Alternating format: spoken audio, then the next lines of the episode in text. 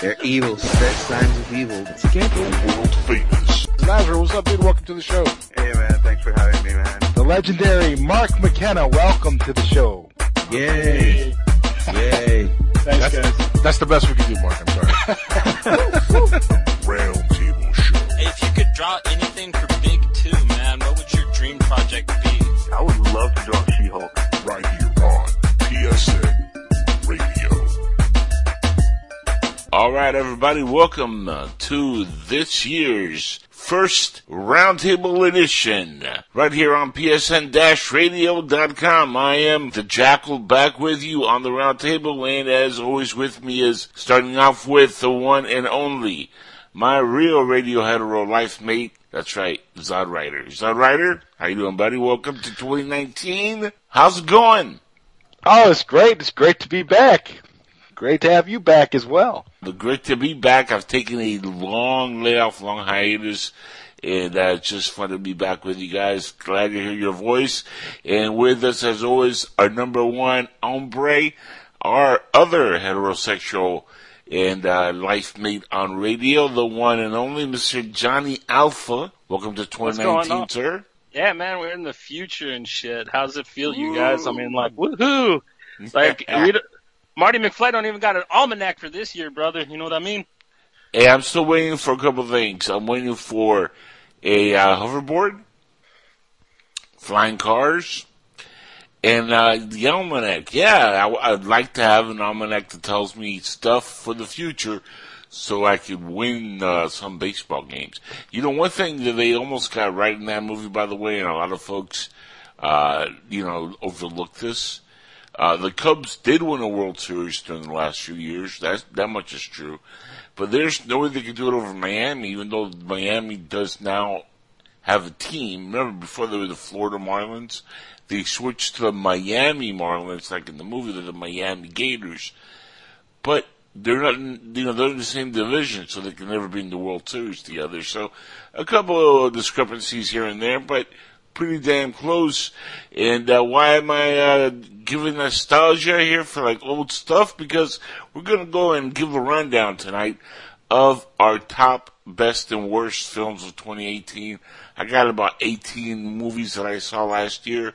Uh, not all of us uh, seen that many movies. Zod, how many movies did you end up seeing last year? Like a handful, right? Uh, yeah, like a handful, maybe maybe about ten or fifteen in to- total uh, from the year of 2018. Yeah, that's not too bad. I mean, I, you could randomly uh, put them together. I'm sure you have a top five or six that you. Really Yeah, I got a top five. I got a top Yeah, five.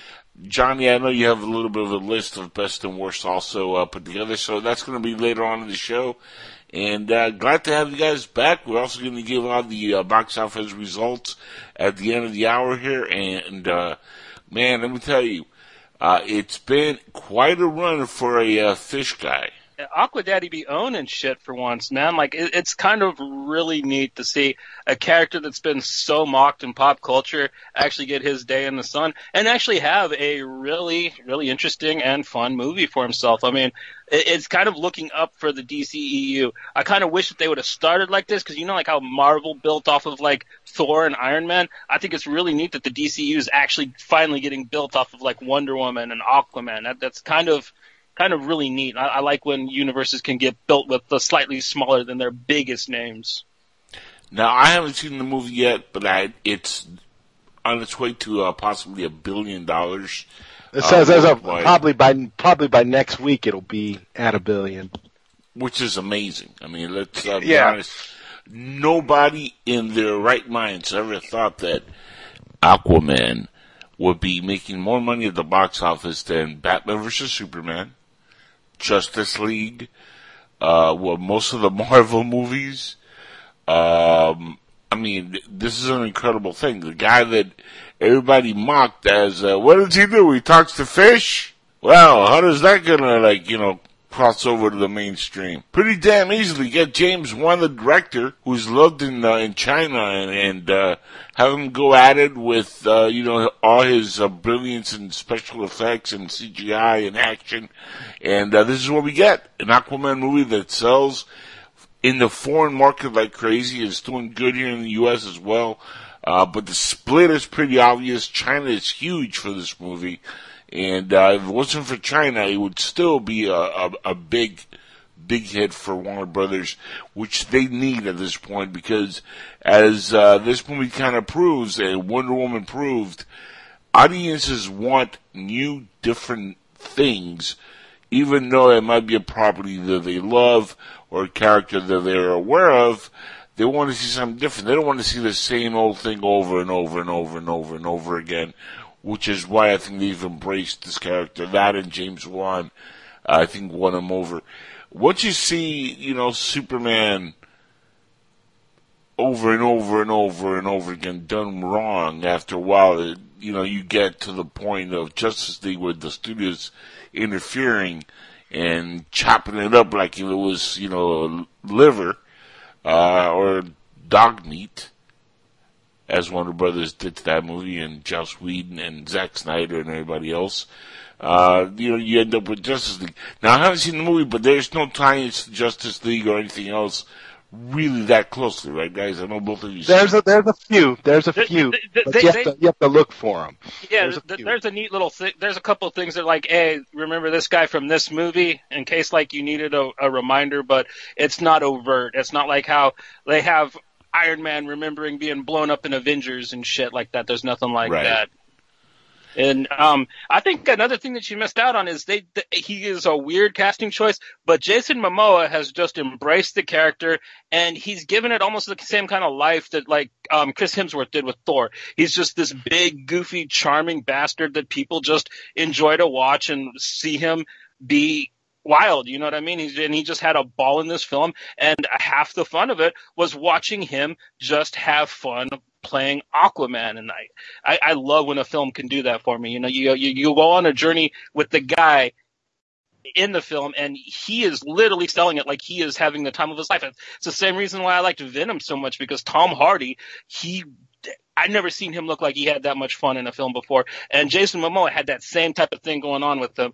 And I, it, it, when you get that kind of connection with the actor in a film that it's as silly as Aquaman, it, it really helps pull you through it as a part of the experience. You know what I mean? It really helps you bond with the character and the film as a whole if you can actually enjoy that the character is enjoying himself. Now, this is amazing, guys. Right now, as it sits, Aquaman is at 259 million domestically, and uh, it's uh, going to be number one again this weekend, probably. It's at 940 million worldwide. So yeah, it's uh, going to hit a billion pretty soon. And uh, let me see, release date was December 21st. Right yeah, right now, before Christmas. yeah, right before Christmas. It's only January 6th, guys. Uh, the movie still has a, a few more weeks to uh, make money. So 300 million domestically is right around the corner. Where do you guys think this is going to end up? Because I'm looking at three. Originally, I thought 250 uh, would be a good domestic haul for the movie. It's already past that. Uh, 300 right around the corner. Uh, what do you think? Three, 350 around there? That sounds about right. You know, for you know, considering you know how dumb American audiences are, I'd say yeah, about three three fifty. Oh man, you are so bitter. You, you your team finally has a good film. Why are you angry about it, man? Because I think because because I think that this movie should be doing better in the United States. It should be doing better domestically. It's, It's a horrible that 300 all million these dollar places in the- movie, though. Yeah. Well, I mean, it. Come on, I. You know, this is a movie that I could I could see easily making. You know, if it were, I don't know, if more people got had gone to see it, it would probably be at least at least six six hundred. You know. but the thing is, is it's still Aquaman. Like the thing is, yeah, well, that's are- the thing too. Yeah, it's still Aquaman, but I don't know. I just, I just wanted to have a really. I, I like the fact that it's almost at a billion dollars though worldwide. That's got me more excited than anything. It's Well- just nice to see Aquaman join that billion dollar club. It's what what this is teaching us all is that domestic total really isn't all that important anymore because we got a whole world we got we have to worry about. So Well, Well, I don't know. since the first couple movies started hitting a couple billion dollars because of overseas numbers. Like the um, Yep. the domestic total hasn't really meant shit for a while, unless people want to try to be like, well, it was a flop here. It was like, yeah, but it made like three times the amount of money in China. So like the Meg is a hit, no matter what American critics try to say.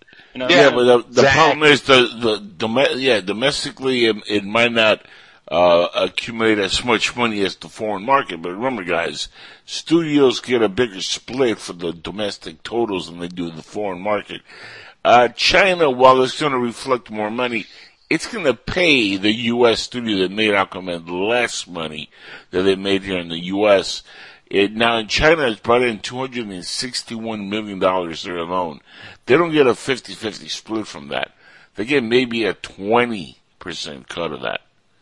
So the numbers are inflated, but the overall cut is a lot less. That's why when you look at these big numbers in, in other countries, it fluctuates uh, the amount of money that comes back to the studios because each country has their own set of rules and laws and allow you to bring their movies into their countries under those certain rules and laws. China doesn't allow every movie to open up there, as Right, we've learned in the past. Oh, You have to pay a hefty fee to open up a film there. Yeah, they, they. Like 25 movies a year, and then certain one, certain other ones that they pick. Like it's a very limited market of American films that actually get licensed and released in China. So it's pretty pretty neat that um, DC was finally able to sneak one in because a couple of theirs they weren't able to actually get over there, right? Yeah, yeah, it, it, that's why I said, you know, it's a good thing that this has James Wan uh, uh, attached to it as a director because he sells incredibly in China. And uh, having James Wan, uh, you know, on board is almost going to guarantee you an extra 100, 200 million dollars easily. Furious 7 made 353 million dollars here domestically, right? 353. A billion worldwide. How much do you think that was uh, China? Uh, probably a lot. Um, uh, yeah, I don't think a, too much of it was UK because every Brit I know fucking hates the Fast and Furious movies. I always Well- them trashing them. So yeah, so I figure like definitely Asia put a lot of money into Yeah. into that pocket. China brought in 390 million for that movie. Another aspect you need to look at it about this So- side is that this is a launching point. You got to think of Mhm. the people that didn't go see this movie but are hearing the word of mouth, and then will later see how much money it made, and then they will be more inspired to go see Shazam next year, to go see the Joker next year. Th- th- This is just going to help. No, no, the- no. the You mean success of the- this year? We're, we're in 2019 now, brother. They're coming out this Oh, that's year. right. Yeah, my bad. right. Uh, this year was Shazam and the Joker and the Birds of Prey movie next year. You know what I mean? Like this is all just this is all going to help DC finally get that that the house built that they want to, and um, you know, you might actually finally get a pretty decent Batman movie somewhere down the line if this keeps up, and I really hope it does because. I really, really want good DC movies, and if Aquaman's a taste of what's to come in the future, um, sign me up, man. I'm down for the long haul now. I like what DC is doing too. They're they're kind of like slowing down the production of some of these movies. We're gonna get Joker. Uh, we're gonna get uh, uh, Matt Reeves directed Batman eventually. Um, you know, for now, there's there's not going to be any more Superman movies, which I think is good. I think Superman needs to rest for a little bit. Uh, you know, after ten years of Smallville, what eight years of Zack Snyderville, and now we have Superman on Girl, Supergirlville, and uh, it's just too much Superman. Uh, you know, let let the character rest for a little bit. In fact, you know, especially if they want to reboot the character, I think let him rest for about eight to ten years. Then bring him back in a grand reboot that has nothing to do with any of these current characters that we're seeing, and let Aquaman, you know, get his trilogy. Let Wonder Woman get her trilogy. Set up other characters. Let them get the trilogy. You know, I, I want to see the extended roster of the DC universe. See what other characters they have in there and how they came to be. When you keep recycling, like I said, the same character over and over and over again, it gets stale after a while. So, uh, kudos to DC. Uh, you know, hopefully the, you, you know, hey, Lucasfilm is doing the same thing with Star Wars. That's another thing we got to talk about, guys. Uh, to segue into that, uh, 2018 was not kind for Star Wars, uh, to say the least. We had probably the most diversive year for the, uh, the galaxy far, far away. And, uh, it was, it was started off bad with the, uh, the Last Jedi. And I know you guys have your own take on, uh, uh, what you felt of that movie. And then Solo bombed really hard. And, uh, it just extended for the rest of the year. What are you guys now looking back? Uh, do you think there's any hope for 2019 and for episode 9? The, uh, whatever it's going to be titled? Zod? Well, I just hope so. I don't I don't really know because like my expectations are really really low. Like the way you guys feel about, you know, felt about Man of Steel and Batman v Superman, that's how I feel about The Last Jedi. So I really don't have a lot of expectations going into ex, uh, episode 9. I know that it's a you know, it's J.J. Abrams who's a better director than Rian Johnson.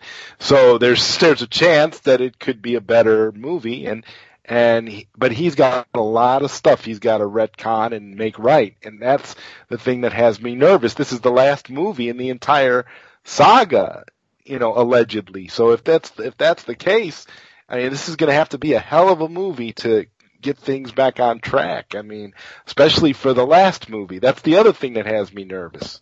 That it's the last movie. If it was just, you know, nine and we still had, you know, 10, 11, and 12 to worry about, I wouldn't be, you know, they could they could get away with, you know, the Rian Johnson episode eight, but I don't know. I'm a little bit nervous going forward, but I'm a little bit excited, but I'm keeping my excitement, you know, kind of kind of minimal at this point because I don't want to be let down again with Star Wars.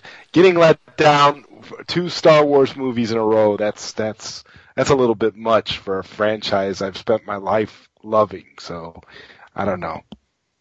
I mean, uh, ultimately, the movie sucks. We always could say, well, at least we have the original trilogy and the prequels of your fan Right, right, exactly. You know. And Yeah. the prequels. Come on, man, don't throw And, and, and- okay, and we have Rogue One because Rogue One was a really The only prequel that Yep. matters. It was really great. So you know, I don't know. I I still like a lot the uh, Revenge of the Sith. Uh, you know, I I didn't hate Attack of the Clones personally, but I love uh, some of the stuff that you know we saw in Revenge of the Sith.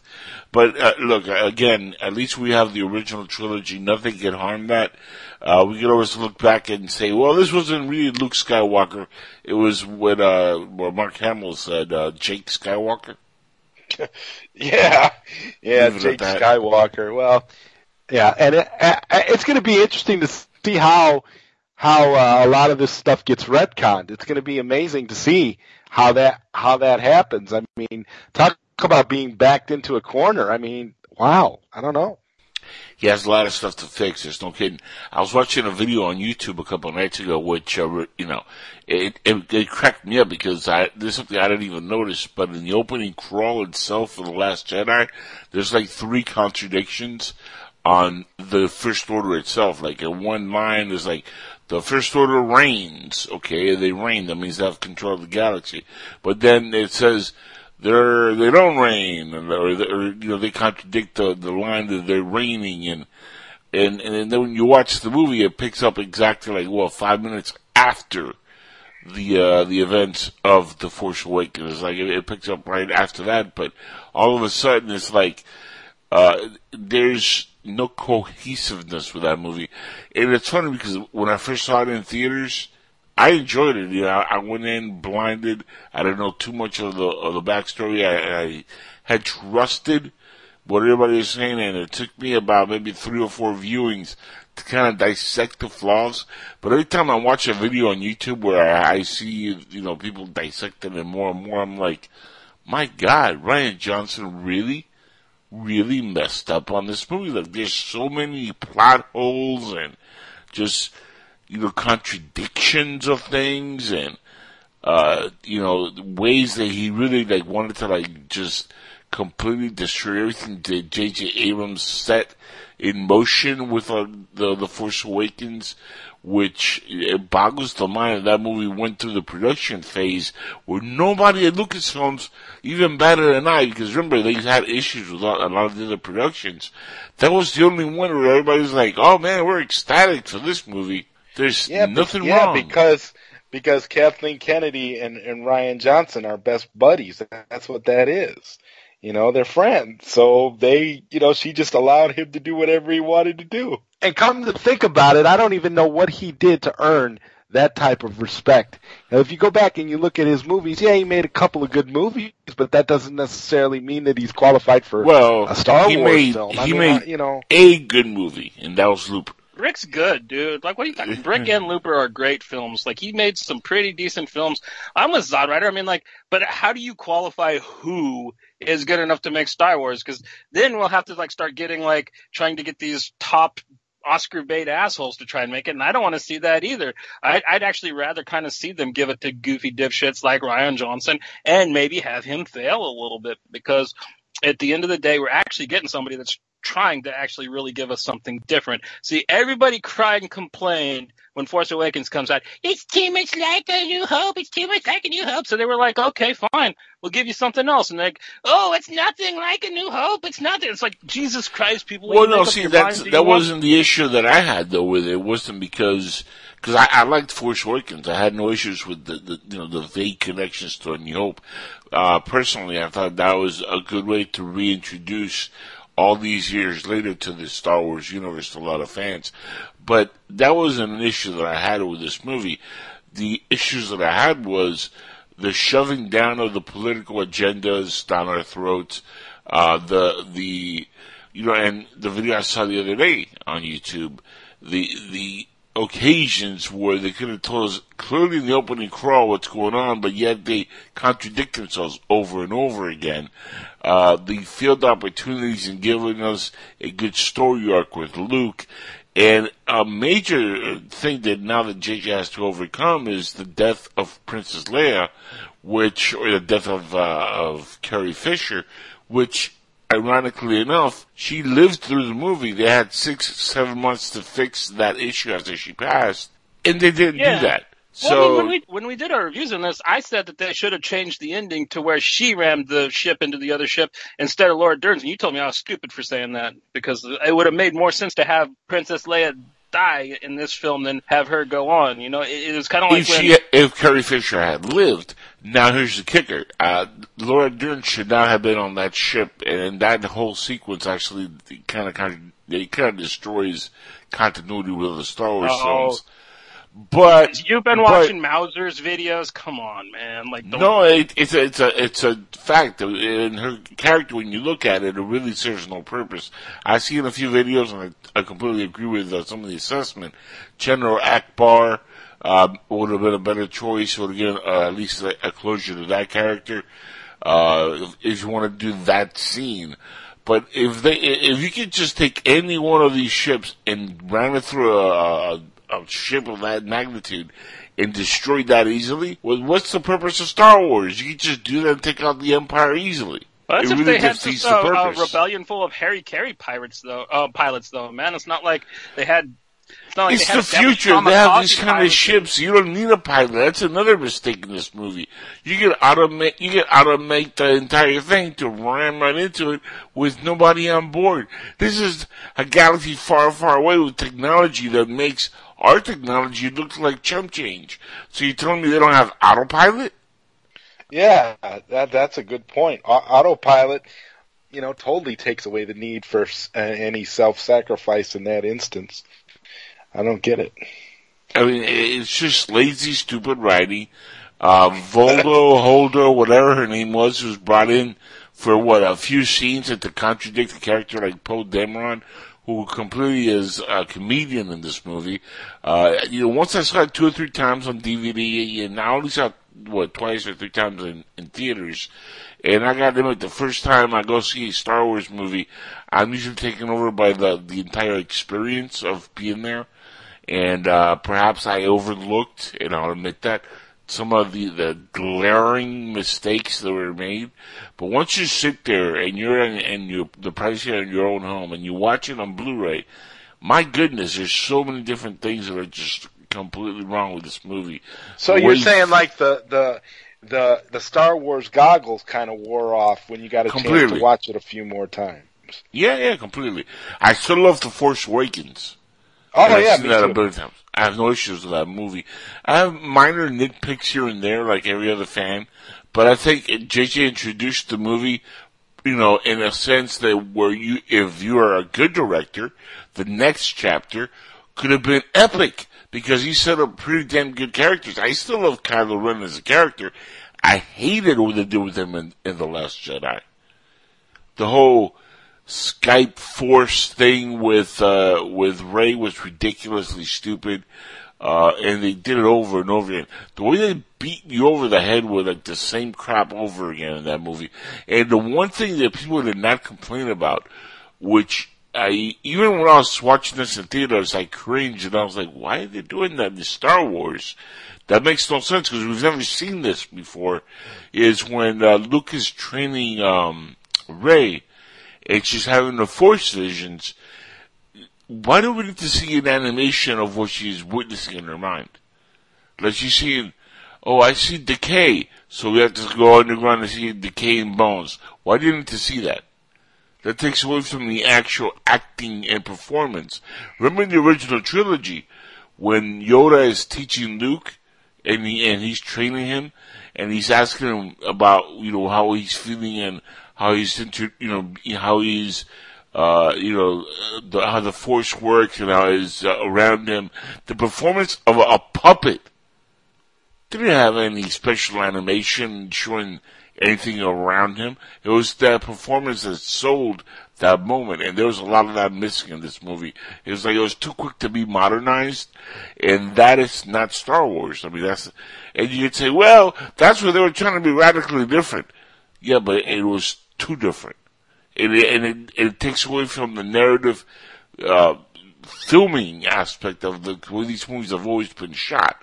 You know, Lucas, for whatever you hate or love, the way he shot the original movies, one great thing about it was it felt like you were watching real people in a galaxy far, far away having these real arguments, these real fights, real performances. There's no cheap camera trick like that to sell you on a vision. The worst you had was when Luke goes into the cave and he has a vision of himself in the Vader suit. That's about it, right? But that's a forced vision. That's one forced vision. They repeatedly would do that in The Last Jedi, which really turned me off on repeat viewing. Uh, Alfie, you have any comments on that? Um, well, about my um, how I feel about the Star Wars um, nine and where it's going to go in the future. Uh, man, I don't really have too many gripes about the universe so far. I mean, uh, the the Last Jedi, I don't hate it. I have some nitpicks with it, but all in all, I, I don't think it's a bad film whatsoever. Solo, uh, it's just. Well, no, I was but- actually asking more of like the gripes that I just laid out there, like the uh, special animation to show you the the, the way Oh. she's feeling the force. As to compare to the original trilogy with the music, the Oh. performance of the puppet, Luke's performance, all that actually sold the scenery of him training over like, what do you feel, Rey? I see decay. And then you see like a, a clear CGI of bones underground. And the whole sequence of the thing goes underground. That was to me really stupid. Well, I I, th- I think that he was taking both the original trilogy and the prequel trilogy because the prequel trilogy had all that CGI overly done. Um, not like that though. Not like that though. yeah, never, when- never. when- the when closest thing Anakin- the pre, no, the closest thing to prequels was when Anakin's having a dream, which is a forced dream, and when Padme's giving birth to the twins. That's the only two times. Name another time. Man, I dude, I didn't watch those movies in like 15 years because they're that I, awful. I, I But- know, trust me. Those are the only two sequences. Even when Anakin is feeling for his mother in an Attack of the Clones, Anakin uh, feels things in Attack of the Clones. How can you tell? I mean, well, he, well, he has. He, I actually hated his performance when you when you go back and watch it. Uh, he actually does give a pretty neat, a pretty good performance when you consider the the simple fact that look, uh, in Attack of the Clones, he's supposed to be what 18, 19, 20? He's a young guy. Uh, under training for years, he went through, uh, you know, Obi-Wan's training, uh, for at least 10 years. Went through missions, and he's picking up where the other one left off 10 years later. So this is a character that's already in mid-action. so that makes you- him boring and lifeless. That, that that that's where you're going. I Um, didn't. but- I didn't find him boring or, or lifeless. That's that might be your assessment. Dude, he makes he that's makes Henry. Cavill look like an Oscar-winning actor, man. That's all I'm saying. Oh, that's blasphemy. Henry Cavill barely had any lines. He didn't actually spoke. Badly, I'm like, at least Henry Cavill. But he was smart enough spoke. Yeah, fucking he actually had movie. dialogue, and he was uh, and he was as whiny as Luke was. Uh, you know, and, and he was just as pushy in some areas as Luke was. He, for all intents and purposes, was Luke set 30 years before in the galaxy far, far away. Because again, different times, people speak differently. Go back 40 years ago and, and go back in a time machine. 40, 50 years ago, I guarantee you, nobody's using the same language you're using now. Hell, Yeah, no, go like, back "Hey, 25 you years ago, you're gonna hear people saying Hey, stuff they like they go like- jive and cold turkey and you know, and and that's just in, in California guys neck of the woods. Shout out to them. But I mean, you're gonna hear a different kind of language that you hear today. Language, the way people speak, you know, the way technology looks, the world around you is constantly changing. So you're telling So- me that like um, Samuel L. Jackson, Liam Neeson, um, Ewan McGregor, all giving actual performances in a film somehow um, negates the fact that this kid couldn't act his way out of a paper bag because supposedly they talked different 20 years ago. I mean, I'm, I'm Yeah. lost here, brother. Honestly, Yeah. because like It was a different McGregor, time. It was a more L. regal time like, in the galaxy. everybody Yeah. else in that film Yes. were, played okay. They all sounded pretty much the same. They all talked the same kind of regal way. If you say so, mate. That's all I got to say. Uh, Even Ewan McGregor, when he's playing Obi Wan, he's like, and throws with the blaster in the movie. He's like so uncivilized. He's talking the way they all talk on, on, on that era. That's just the way they spoke. Now, if you want it to be a carbon copy, well, that's fine.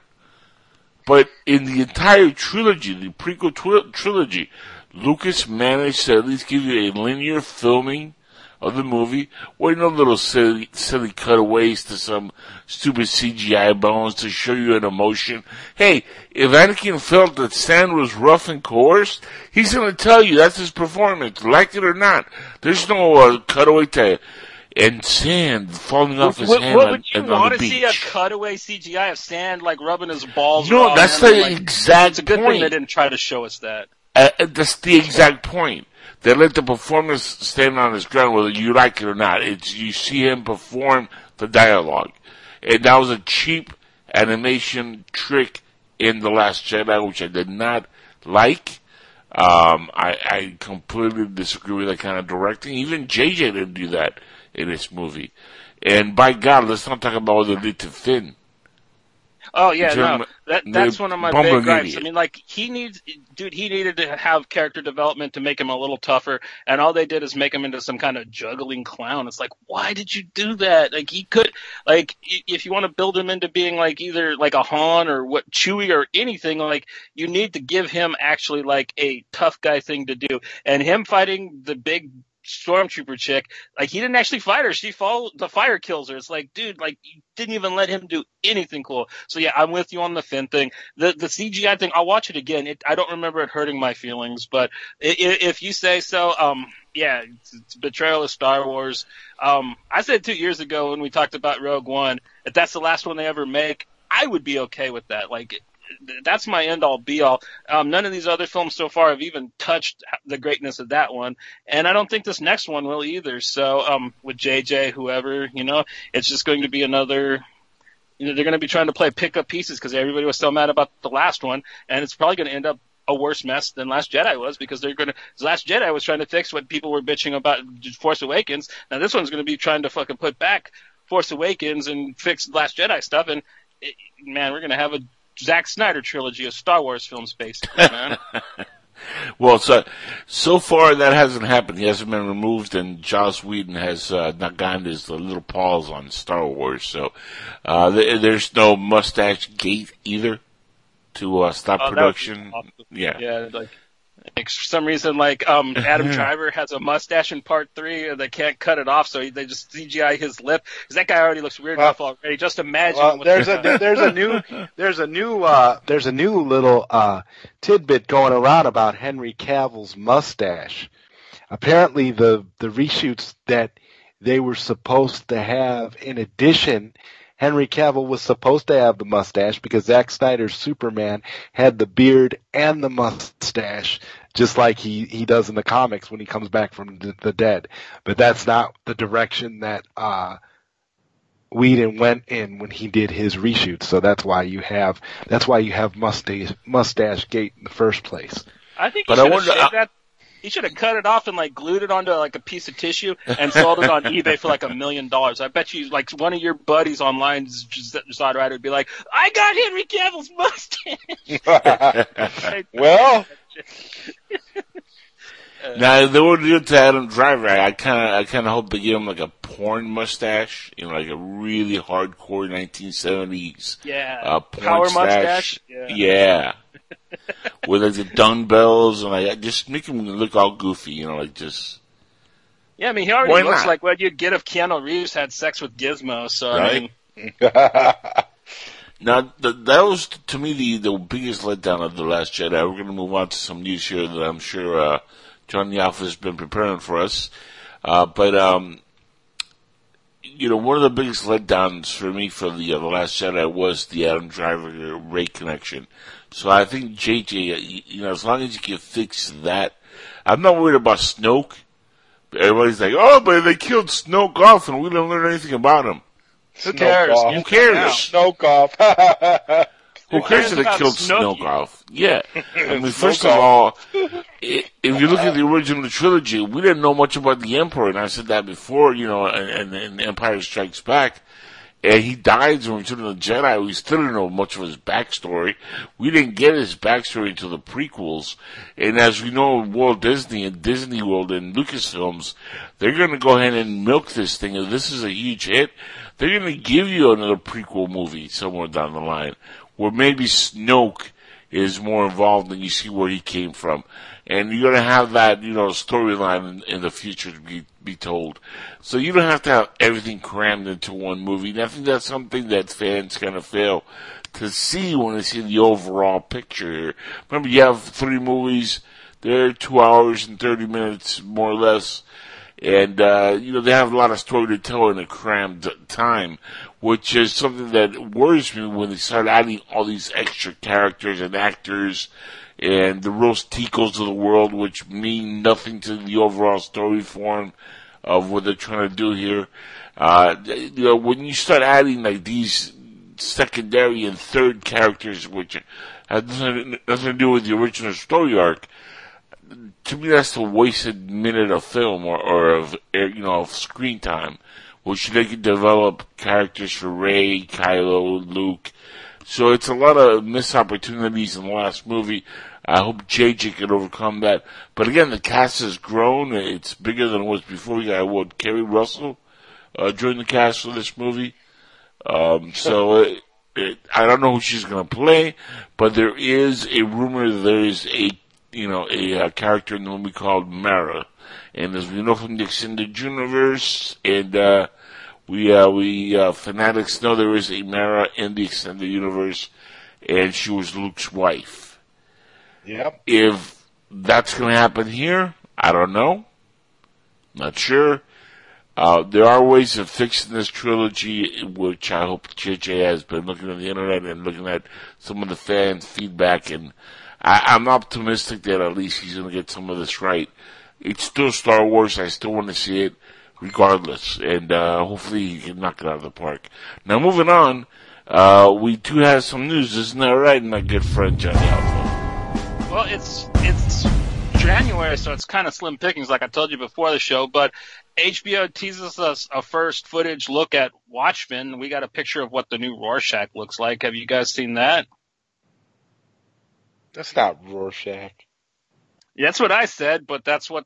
Dude, you were just telling me before this this show that you were so excited about the HBO Watchmen. Yeah, I was excited about it, but that's not Rorschach. These are supposed to be. These are going to be new characters. It's going to be a different thing.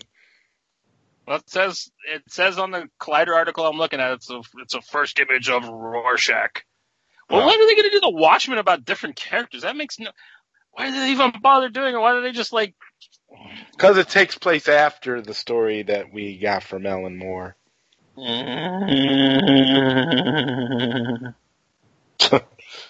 And uh, I, I- I'm gonna have to go crazy like Jackal on Star Wars here, man. Like, why, why? Like, dude, this is like Kylo Ren with his fucking shirt off, man. Like, I.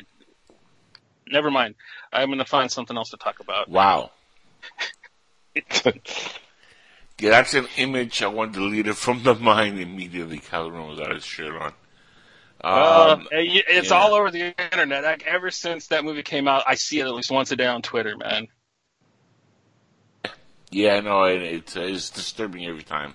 It really is. Now, I haven't seen the image. Uh, can you show it to me? Like, you send me the, uh, Um, yeah, here I gotta look for it on this computer. I was looking it up on my other computer. Give me just a minute. Well, I Sorry. do that. Uh, yeah, because we don't have a, a minute of dead air. Just, uh, what's the next thing on the, uh, round table? Well, um, they're eyeing a November star for the Batman, and they're still not saying who it is. Like, dude, there's like really no news going out this week. Um, I've been like all over Screen Rant and Collider, and it's all just like rumors and fan art for Aquaman and um, Spider Verse. Man, there's literally nothing like interesting. Oh, and, and the and the Snyder cut. The rumors about the uh, the about graphic novel. the graphic novel. That's Yeah, as that- close as you're gonna get to Snyder Cut right there. Oh, it's just gonna make it worse, man. Like, dude, Yeah. DC has the worst track record for um movie to um comic adaptations. I mean, ever since the Burton days. So I am not looking forward to if they make it and like the whole like give them a crappy uh, graphic novel that'll shut them up. It's like uh, you really don't Yeah, understand. No, these you don't want you don't want to do that. That's not a good idea. Yeah. I, I've talked. no, because to it, it's not going to get it's not going to get people. It's not going to get anybody uh, to stop uh, going after the Snyder cut, especially because they know that Snyder filmed all that, filmed filmed the whole Correction, movie. it's not gonna get There's- you to stop to going after the Snyder Cut because, my goodness, you've uh, developed quite the following on Twitter over Well, the thank Snyder Cut. Thank you. Man, so many of them are the fucking biggest bunch of mouth breathers I've ever seen in my life, too, man. I feel kind of bad for you having to be seen in public with some of them fucking guys. But I posted it there. It's uh, in with the pictures of Game of Thrones. Just scroll down past those and you can see what um Rorschach or new Rorschach. I guess they're stealing shit from Geoff Johns, his amazing Doomsday schlock, the worst comic book of 2018. Take a look at that. Now, what do you guys think of uh, the new Captain Marvel uh, promo and trailers? We Oh, I'm so about that. psyched for it. I am so psyched for it, dude. Like, I, I didn't know what to expect. I saw the first picture of her with the Kree and stuff. I mean, with the scrolls. But um, the first trailer, I was really amped, and this this new one, I'm like super psyched. I'm really happy that they're going to be doing cosmic stuff, more cosmic stuff, I guess, but kind of Earth terrestrial. And um, I don't know, it's kind of neat to see like Marvel do a somewhat Superman esque type movie, and it's got a great cast. I'm I'm more than excited for it. Not, not, not might not be Ant Man good, but it's definitely going to be something I look out for. What do you think, Uh, Zod? I bet you hate it. I, I I don't hate it. I just don't care. It doesn't matter. okay. Why she doesn't have a mustache? Exactly. Put her in the black costume. She She doesn't a have the black costume. She doesn't have the black suit. And so it's don't- a Snyder Cut. Nope. We need Captain America, Captain Marvel, Thor. We need Snyder Cuts of every Marvel movie. That's what yeah, we need. dude, they need to get Zack Snyder to do a Marvel film. Like, I'd actually be interested to see that. Like, if they get him to do, um, let me think of something that's really fucking boring and slow that he could do. Really. Oh, the Inhumans. They could like have him do a reboot of the Inhumans. There you go. That'd be perfect for him, yeah. That would be. Uh, I'm looking forward to Mar- Captain Marvel. I think it looks good. I think that looks uh, good. Uh, Shazam looks good. This is going to be a good year for comic book movies in general from both sides. Uh, I, I really love that trailer for Shazam, by the way. Oh, the new one, yeah. Yeah, I, oh my god. Yeah, we're actually we're amazing. actually getting a new one uh, in a couple of weeks. We're getting a new Shazam trailer. I can't wait to Uh, see it, man. And especially after after the huge um impact that um Aquaman had, I'm pretty sure it's going to be a big hit right out of the gate too, which is good because it just looks like it's going to be such a just a great movie. You know what I mean? Just Mhm. all ages, just, just fun. You know, no dramatic Martha bullshit. Oh yeah, because that's what our because that's what our superhero movies are supposed to be, right? They're all supposed to be fun. Yeah, Mr. Johnny Alpha, who reads uh, all the indie comics and stuff that you read, and all the dark stuff that you like. But every comic book movie is supposed to be fun, right? Okay. Well, well, if That's they're about if they're about people like Superman, then yeah, dude. I, I haven't read much of him, but I've never seen a Superman that runs around, flies around being petulant, petty, and a crybaby like Henry Cavill. He's usually a very happy-go-lucky guy. that Well, I guess you haven't read. Yeah, I I guess you haven't read Kingdom Come, or you haven't read. um Yep. there Oh, you're been talking about several- Elseworld? several- El- uh, Elseworld. Uh, not only that, man, but you know, never mind. I, I'm not going to get into this conversation. you, guys. you guys, you guys just, you guys cherry pick too much. So I'm not saying. Gonna Oh say- no, no, I, I'm I'm going off of dude. I you know me. I don't even care very much for Superman. I've read very little of his work. I'm way more into Batman because yeah, I do like the dark stuff, and I don't mind Batman being pitch dark. But I don't think the Flash, is a funny okay, character, Mr. Newsboy, should- Mr. Newsboy, how come you didn't post anything about the new, about the upcoming Spawn movie, about what Todd McFarlane said about Spawn? because Tom McFarlane's been talking out of his, out of his ass about a Spawn movie since 2000. It's never going to come out. That's He's what been thing, but there's been Well, there's a release date on on this thing, so this And movement, yeah.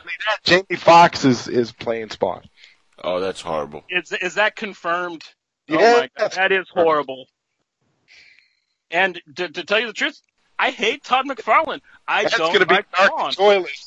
It's going to be dark and joyless. Well, So, no, there from what I go. understand, it's basically going to be like uh, a slasher movie, but it's like it's going to be about bank robbers or something trying to hide in an apartment complex, and they slowly get picked off one by one by a character that you're supposed to think is Spawn, but you never actually see him in the film because Todd McFarlane's trying to make the whole film for like a million dollars. It, dude, like it sounds like a fucking sci-fi channel movie. So, from what his pitch and um, the fact that I've never cared for Todd McFarlane. His art's okay. He can't write his way out of a paper bag. And um, he's basically just Rob Liefeld with slightly more talent. He can draw feet. That's all he's got going for him. I So, enjoyed the original Spawn movie. How do you go from Michael Jai White to Jamie Foxx? Yeah, I I don't know how that. I don't know yeah. how that casting is. uh How that casting is something that is. I guess is John right- Boyega said no, so they had to get I guess. I, I don't Michael know. B. Jordan and John Boyega said no, so Jamie Foxx. Jaden Smith I mean- was busy. Those are the two leading African American actors right now, or you know, black actors right now, getting all the movies. Uh, Creed Two was a huge hit for uh, uh, for uh, Michael B. Jordan. It was a wonderful movie too. Yeah, by yeah. the way. um, how do you guys feel about Ruby Rose as Batwoman and Oh, uh, the uh, the pilot officially getting a pilot? By the way, Oh my god, I hate these CW shows, man. Oh my god. Well, I was kind of the same way until Black until Black Lightning. I love that show. Horrible. But Yeah, Black Lightning. But see, I kind of consider Black Lightning its own thing, Johnny. That's the only reason why it's any good. I mean, Yeah, it's, it doesn't its really- Yeah, it doesn't tie in with Arrow or anything, but like Black Lightning is so good. So I'm kind of hoping if they do that with Batgirl, especially with Ruby Rose, I, I know, I know she doesn't play Uh, for my they're team, you know what? They're but gonna she screw is so up, uh, sexy. So They're going to screw up Black Lightning too because when they do that uh, Crisis on Infinite Earths crossover, you can bet they're going to pull Black Lightning into it somehow. Well, I hope they don't ruin like all of his because I, I dude, like that show's so different because I like I like the family chemistry. Like his ex-wife is actually a really good character. Both of his daughters are likable, relatable characters, and they actually talk to each other like how sisters do. Um, it, it, it's it's way different. It's way better than even any of the Marvel shows I've seen on television. So I mean, like they have such a hit. So if they really, really ruin it just to to do Uh, I don't know, man. Daredevil, I think is a better show than Black no, no, no, no. I, that's that, that's not TV. That's that's streaming Netflix. I don't count those as their TV show. I was talking about stuff like Gifted, um, uh, Agent of S.H.I.E.L.D.. Shit, um, Mm. Like that. Yeah, well, Agents of Shield uh, has gotten No, at least decent the last few years. Not as good as Black Lightning. Well, subject to interpretation. I personally don't like uh, really any of the DC TV stuff. It's, you know, I, I have uh, still a thing for Flash. I think there's certain episodes that have been good, but even this last season wasn't that great. The last two Flash seasons have been kind of a hard letdown. Yeah, it's getting hard harder. to watch. Yeah. Yeah, it's getting harder and harder to stick by that show. Um, you know, I like the cast. I think they're fine in in in the show. The writings was getting really lazy and bad. Um, Supergirl lost me after the first season. I, I just don't like. episode for me. Yeah, that was. After that, I was like, I'm done with Supergirl. Um, the Superman on the show, eh. He's better than Cavill. I'll give him that. No, he's not. He's not better than Cavill. He actually Mm. has emotions. Yes. He can. He has can no. portray No, he doesn't. He he looks. He looks. Okay, let me tell you. Let me tell you what he reminds me of. I that Superman that they got on the CW is no better than the Superman in that indie that independent Superman film that that I helped work work on. It feels like he's playing ago. cosplay Well, Superman. It doesn't feel better like, yeah. Too. I feel look, I, I I'll say this much: it doesn't feel like it's really Superman. It feels like it's a dude playing cosplay. First of all, he doesn't. He Check doesn't. He doesn't. costumes. Yeah, he doesn't. He doesn't like have the physique to be Superman. And Superman, for all intents and purposes, he's supposed to be a, a pretty big, jacked dude. Uh, that's always the way he's been drawn, which is one of the things I don't like about Cavill. He was too short, didn't quite have the build. You know, they had to pad the suit, which, yes, folks. Expression. Well, that besides that, yeah, there's also that. But no, he had no. Uh, I mean, he had muscle, but it was like not as defined as Superman should have, and he wasn't as bulky and big or tall, or he just wasn't Superman. This guy's even worse. Yeah, He- they should have just gave even him less. a nice padded suit like like Shazam. At least at least give him fake muscles on there, man. At least they're trying the Shazam. Jeez, they're not even trying with this guy. But um, And and they keep and they keep not only that they keep making Superman look like a dick in these shows. Like like like how many times is Superman going to talk about how much he's not needed on Earth? That's what I'm getting sick and tired of. Oh, That- as long as Earth has you, Supergirl, it doesn't need me. Uh, I can leave. I can go away. Like Superman like what? didn't act like a dick in BVS. Are you seriously trying to sell me that? Like, oh, dude. Dude, No, dude, he acted no. like he, he acted like a dick, but it's a different kind of dick. Uh, I completely agree with Zod. This is like the dick who likes dick acting like a moron. Uh, you know, Batman vs Superman was a normal dick who was just an idiot. It was super dud more than anything else. This guy is like he's completely like uh, a social justice warrior type of dick. Like he's a pansy. Oh, the Earth has got you. It doesn't need Oh, me. well then he's a he's Like- a cuck, not a dick. You guys need to learn your terminology. That's better. He's a true. cuck. It, whatever. It, I mean, it's just, it's not Superman. He, he you know, he, he's smiling a little bit too much. There's like a crisis going on. He has a smile from ear to ear. It's like, dude, relax. There's certain times to be smiley Superman. There's certain times to be serious. He has no concept of that. Uh, that's one ma- major mistake. Uh, I really hated the crossover where they actually go to Smallville and they play the theme from from the show. That's a huge tease. Why are you going to do that to the, to the Smallville fans? Oh, it's an Easter egg. Well, it's a rotten Easter egg. And, I and don't wanna didn't see even that. show up in it or nothing. No, they No. they have Did they even get from- like Sam to be in there? Because I know that they can't Nothing. get. Co- they they probably could have got Chloe if she wasn't in jail for being a pimp or whatever she is. It's too bad. Like they, they just played the song, but they didn't actually have anybody from Smallville in the episode. Yeah, and the They had the uh, truck. they had the truck from Smallville. They had uh, Kent's, uh they had yeah, and, uh, and they John- CGI'd, I think they Truck CGI'd the actors Yes, they into, they had, they CGI'd the actors into like, uh, a scene in front of like the old barn. I think that's what they did, cause they, they're not gonna rebuild the entire set of Smallville just to shoot one scene or scenery. So I think that they just took a, a scene cut and CGI'd Clark and, and that version of Lois, which by the way, I actually did like that version of Lois, believe it or not, because she reminded me of Margot Kidder a little bit, and um, she even looked like her slightly a little bit. She looked like a cross between Margot Kidder and Teri Hatcher. My, And that Smallville sold me a my little bit. My favorite Lois. She kicked everything before asking questions, man. She was. I loved the Smallville Lois. That's why I my biggest problem with um uh Man of Steel was like the Lois was just so weak after you guys Oh, talked me yeah. watching Smallville Yeah. and I like binged the whole thing and I went and saw this and I saw like Lois being all pathetic again. I'm like, dudes, what about? Oh, that sucks. You know, like, there's backwards progress right there. Well, if it's uh, any constant any consultation to you, makes you feel happy or you know tingly all over. Um, what's your face who played Lois in the uh, three Snyder movies has said that uh, she's not coming back as Lois, so she's done. Um, the ch- what's her name? Amy something. She got the letter opener Yeah. for her nose. Yeah, Amy, chick, yeah. Good. Bye bye, Amy Adams. Amy Adams. There you go. Yeah, yeah. Guys, we're going to go on a quick commercial break. When we come back, uh, we're going to uh, talk about our, uh, you know, uh, more news, and I'm going to give my best and worst list of 2018, what I loved, what I didn't like. Uh, and, uh, you guys are going to do your little random list. We're going to go over the top 10 box office results for the week. When we return also from the commercial break, Skype open as always. If you guys want to join us, you can look us up by looking up PSN Radio or Super Media Network or call in 245-8127, area code 786. Again, that's 786-245-8127. Uh, again, open lines if you can get through.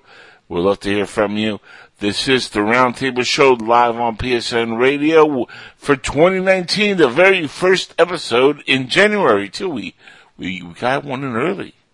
Yeah. It's amazing. I'm shocked. We'll be right back. And we're back live on the Roundtable Show right here live on PSN-radio.com. And did I say that we're live? That's right, we're live. If you guys want to join in, Skype is available. You can do it by uh, looking up Skype, PSN Radio, or calling in uh, 786-245-8127 as usual. With me on the roundtable, which is more like a pyramid today, is Zod Rider and Johnny Alpha. We, we are missing our good friend, uh, Mr. Jason Justice is not with us this week. I wonder if he's out remotely, uh, I don't, I don't know, battling crocodiles or, uh, and a new Kids on the Block concert. that is possible. He is a big Jordan Knight fan. Shout out to Jordan Knight. Uh, he's a big fan of uh, of uh, the new kids, as we all know, and uh, I, I do believe he's uh, uh, also is a 98 degree fan. One Direction. He was telling me one time how much he liked that song last um best song ever. He was like telling me he danced all night to it. So Dance all night, Oh wow. dance sucker. Remember that song? Dance sucker. No, No. The other one remembers that? Really? Dance all night. You guys remember that from the 90s? I remember the song from Monster Squad, "The Party Till You Drop." Dance until your feet fall off. I mean, Well, yeah, but that's it's not the eighties.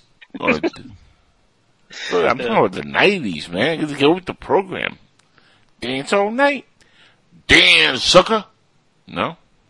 See, look, look how much music has changed over the years. If you want to give an example of change through the decades. The 80s music was, you know, it was pop, it was happy, it was dancey. Then the 80s we got on into like this gangster rap era, right? Now then, you know, we got into the 2000s where it became a little more techno driven, but still hip hop was kind of like the, you know, the, the, the hot thing. Now as you got you rappers with rainbow hair. uh, Captain Skittles is locked up though. Like I'm pretty sure the rainbow hair is going to go Thank away. goodness for that. Yeah, and I think he's going away for like for life, which it's a blessing in disguise because 25 to life, from what I understand, is what he's looking at. Yeah. I don't condone putting people in prison all the time, but that that guy deserves it just for the way he's destroyed the entire genre of hip hop with his mumble crap. Oh, You know, I mean, he, he's he, dude, he's a he's a smaller offender. Like the one I don't understand is how people like Drake so much. I mean, like every song I've ever heard, he doesn't. He's he is like the Hayden Christensen, Henry Cavill of rap. He's just stuff from the bottom, now we're here. Start from. It's like, dude, you have no emotion in your song. If like I started from the bottom and now I was there, I'd be like, yeah, man, I started. I'd be like Lil Jon. I'd be yelling that shit. I started from the bottom, now I'm here, yeah, and shit. You know, like I wouldn't be In like. his defense, though, at least you could understand what he's saying. He's not mumbling along like uh, Rainbow Brite. Yeah, I only listened to like one of his songs, and like actually that guy yells, but I still have no idea what he's saying. Like it was a song called Gummo, and he's just like. I'm like, what the?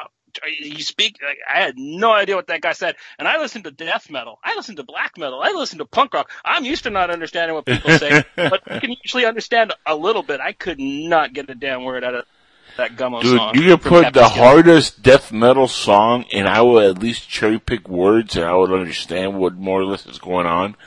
But I listened to at least three of this dude's songs, and uh, I, I, that's all I've heard. Three songs was, and I know that's enough for me to know that one A, I uh, cannot understand a word he says. Uh, B, he's not a real rapper. He's not rapping. Whatever he's doing, it's not rap. Uh, 3C, or whatever you want to uh, label this. Uh, rainbows do not belong in, in rap music. Gangster. So, It- uh, well, the- he ain't, yeah. Well, I mean, like, there, there's the whole um homo rap side, but like that's fine over there. But like, if you're trying to be a gangster and you look like a bag of Skittles threw up on you, like I'm not gonna be afraid of you. I'm sorry. I've been, I, I, I grew up in like a real gang neighborhood. I, I know what scary ass people look like, and face tattoos and Skittle hair. It, it ain't scary. You know, you got to have like a little more to it if you're gonna try to convince me you're a gangster. I believe Drake was a gangster over um six nine. Uh, Dre's like Suge Knight compared to Tekashi Six Nine. Uh, I mean, he made Suge Knight look like uh, Pee Wee Herman compared to Tekashi Six Nine. But moving on and segueing from one gangster of a move to another, uh, we've been having this shoved down our throats for far too long. Bad Doctor Who, and I'm sick and tired of it. As a Whovian, this is the worst season of Doctor Who since the relaunch in uh, 2005.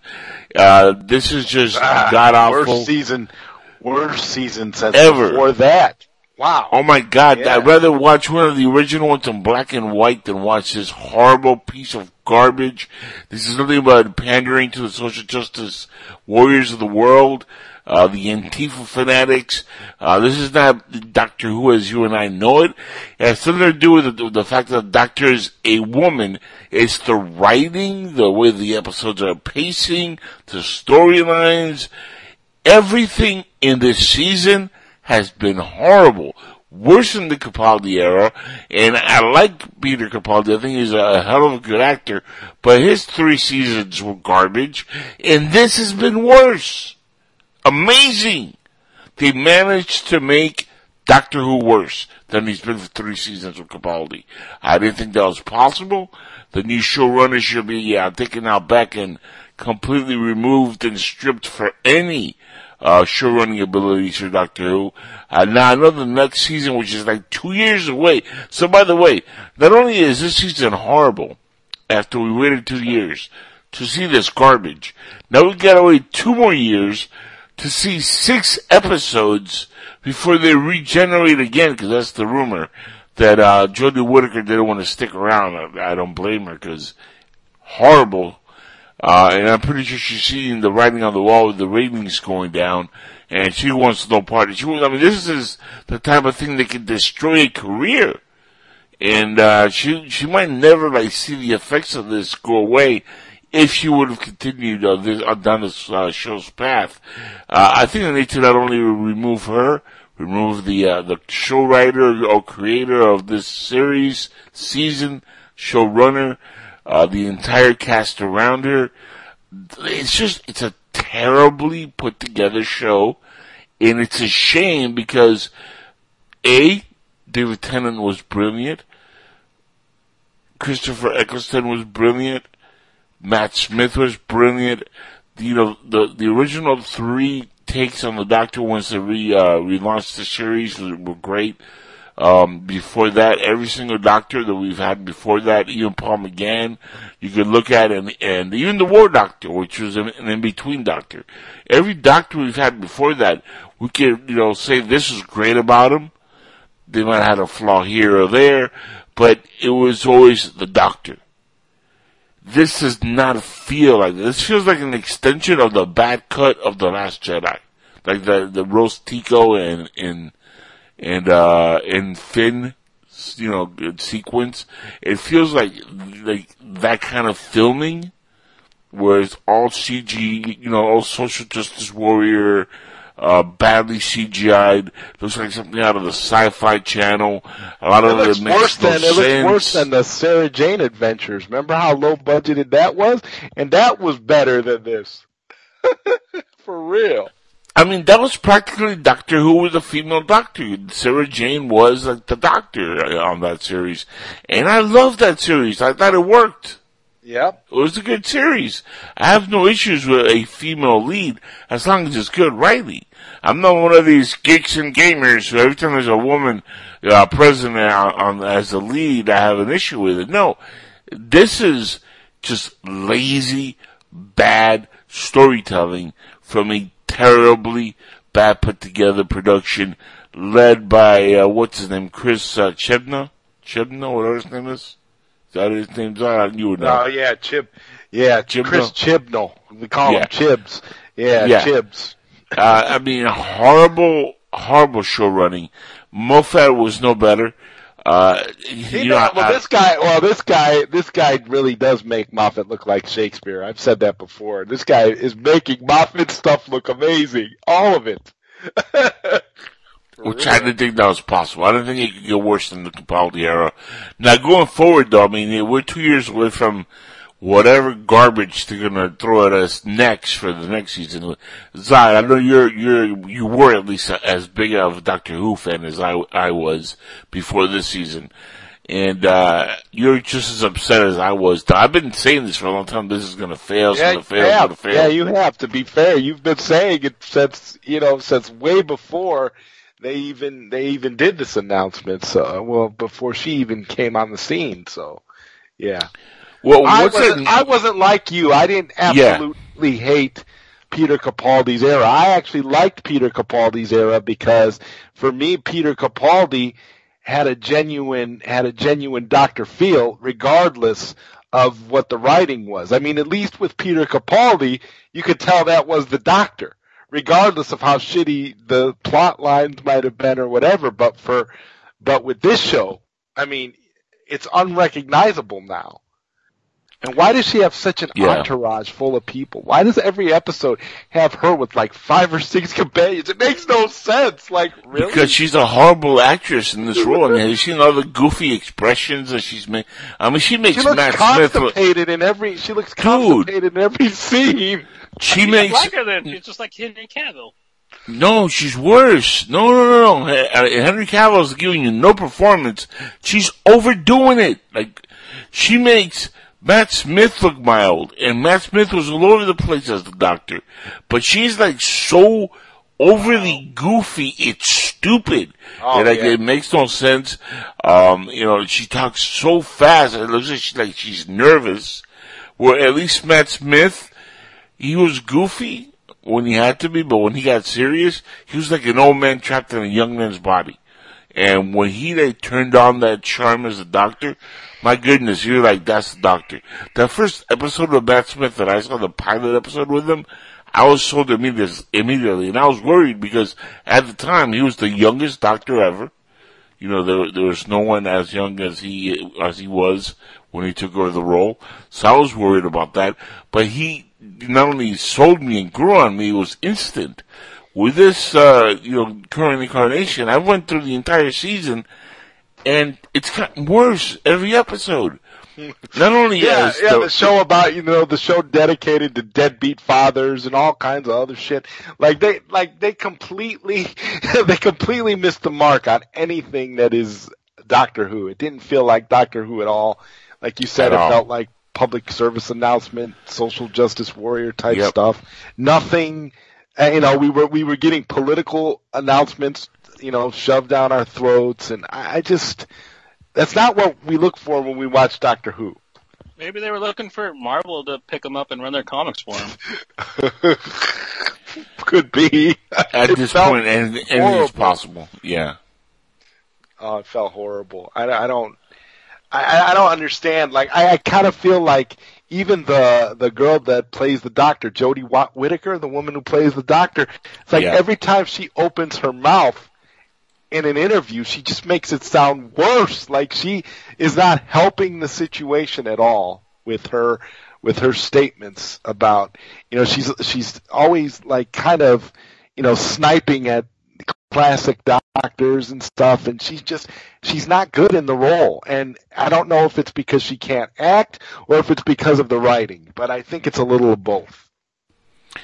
I think it's a little bit of both, but she was good on uh, what was it Broadchurch? Broadchurch, odd, oddly enough, with David Yeah. Tennant of all people. And she was good in Attack Yeah. the Block too. She's been good. Yeah. uh, in like all the films I've She seen was in another so- movie that I saw her in. I can't remember what it was called, but she was pretty good in that. And it was, and it was actually a movie where she played like a kind of zany, doctorish kind of character that you could kind of see. But but this, I think, the writing here doesn't allow her to play that type of character.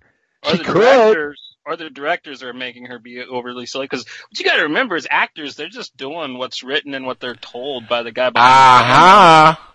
So why don't you forgive Hayden Christensen? He was just doing what he was told.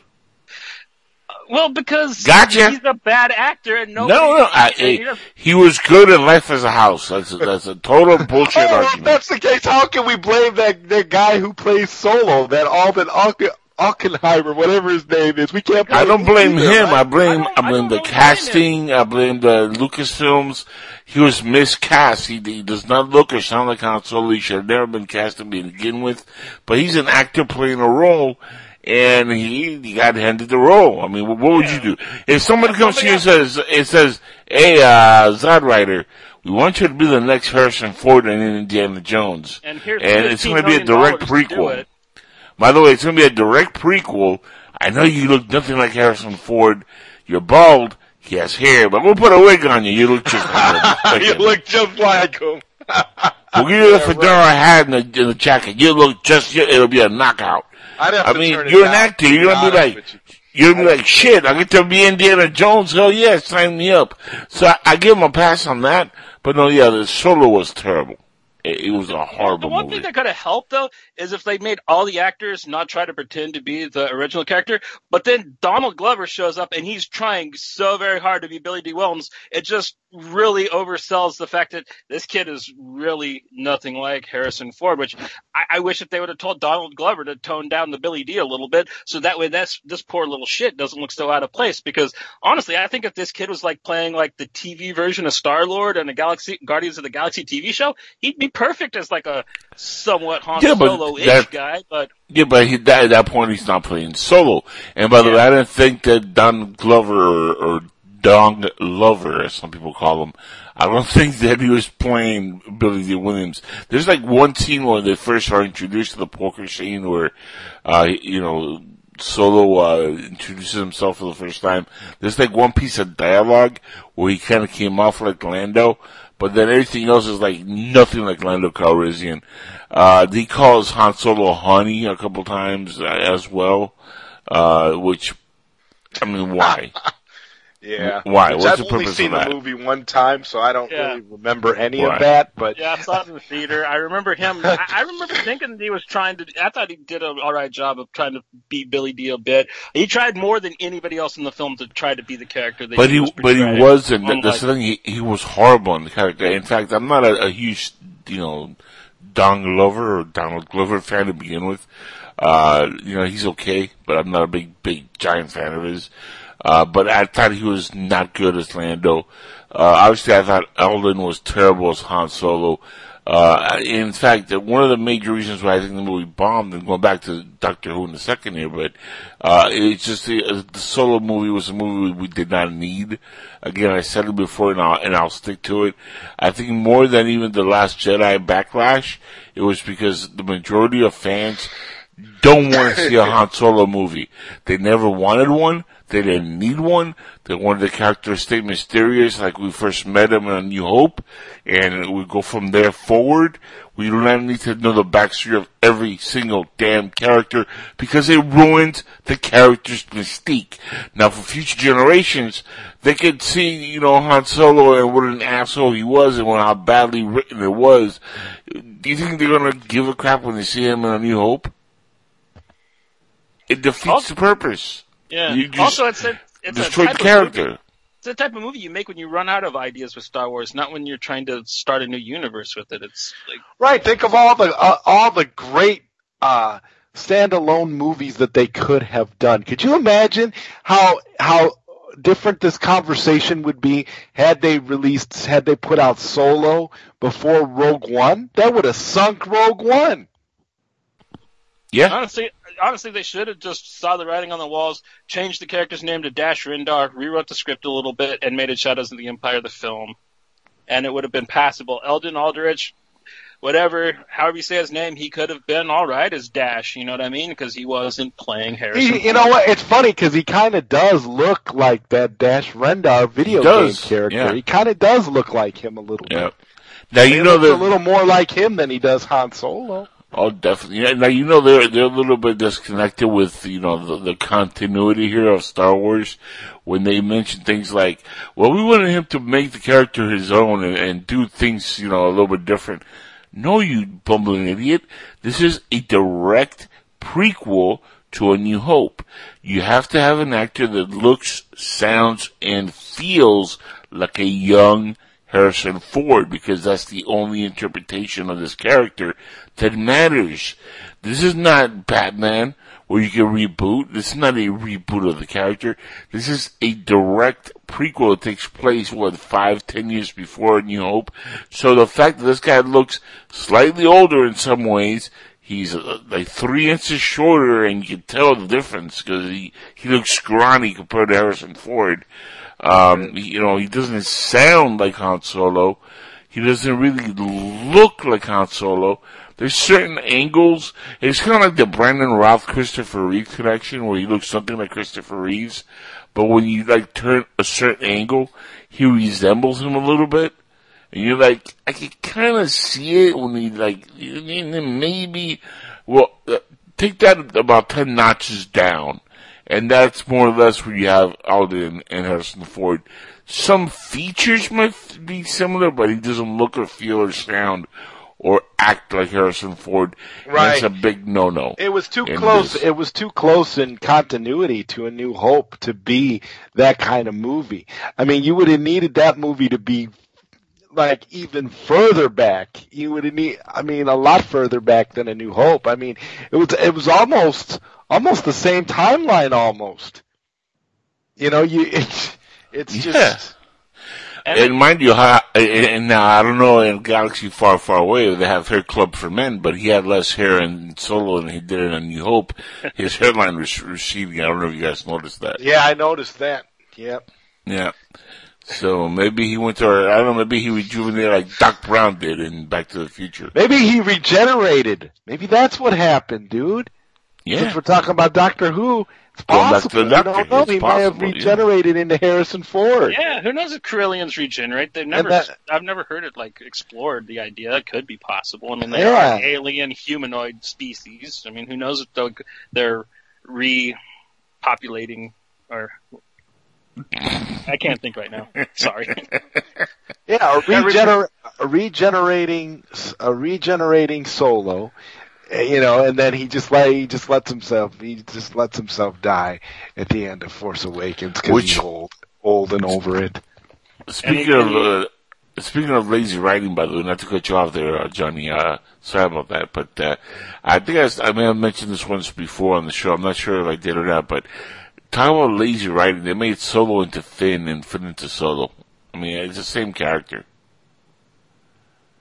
Bit. uh, essentially. I don't know if you guys, from, if I told you guys that or if I Yeah, shared my yeah. thoughts on Well, that. Han Uh, Solo got to do a lot more cooler stuff than Finn got to. I mean, Finn kind of really gets the short end of the stick of being the cool no, guy no, but I'm not Star talking Wars about movies. like the start, the stuff he did. I'm talking about the actual uh, person who you know he is. Uh, and, and I'm gonna kind of give you the rundown. I don't, I don't think you remember when I mentioned that this might have been. Hey, it was last year. Might have been one of the early episodes uh, before the movie came out, or maybe slightly after it came out. Uh, but uh, my whole my whole connection is that they're both named uh, by a member of the opposite faction. You know, uh, Solo got his name by a member of what the First Order, who was recruiting him, right? How did Finn get his name, his last name? By a member of the Poe. Resistance, by Poe, right? Member of the opposite. Uh, Finn, Han, short name, and, and they both have double meaning. Solo means alone in Spanish. Finn means, uh, the end in Spanish. Do you think he's going to kill everybody? Coincidence? No. Uh, but but it's the end of Star Wars male characters as we know it. That's, we know it, that's yeah. part of the end. Uh, let's see. Uh, Finn uh, doesn't really have a last name. Neither did Solo, so they have to give him. They have to invent that last name for him. Hell, Finn didn't even have a name. It was it was a, a, a number until Poe gave him a name. I'm not a number. I'm a free man. I'm a Finn. So, uh, so they're similar in that aspect. They're both treated to be kind of goofy characters when they're not supposed to be. Um, you know, that aspect also.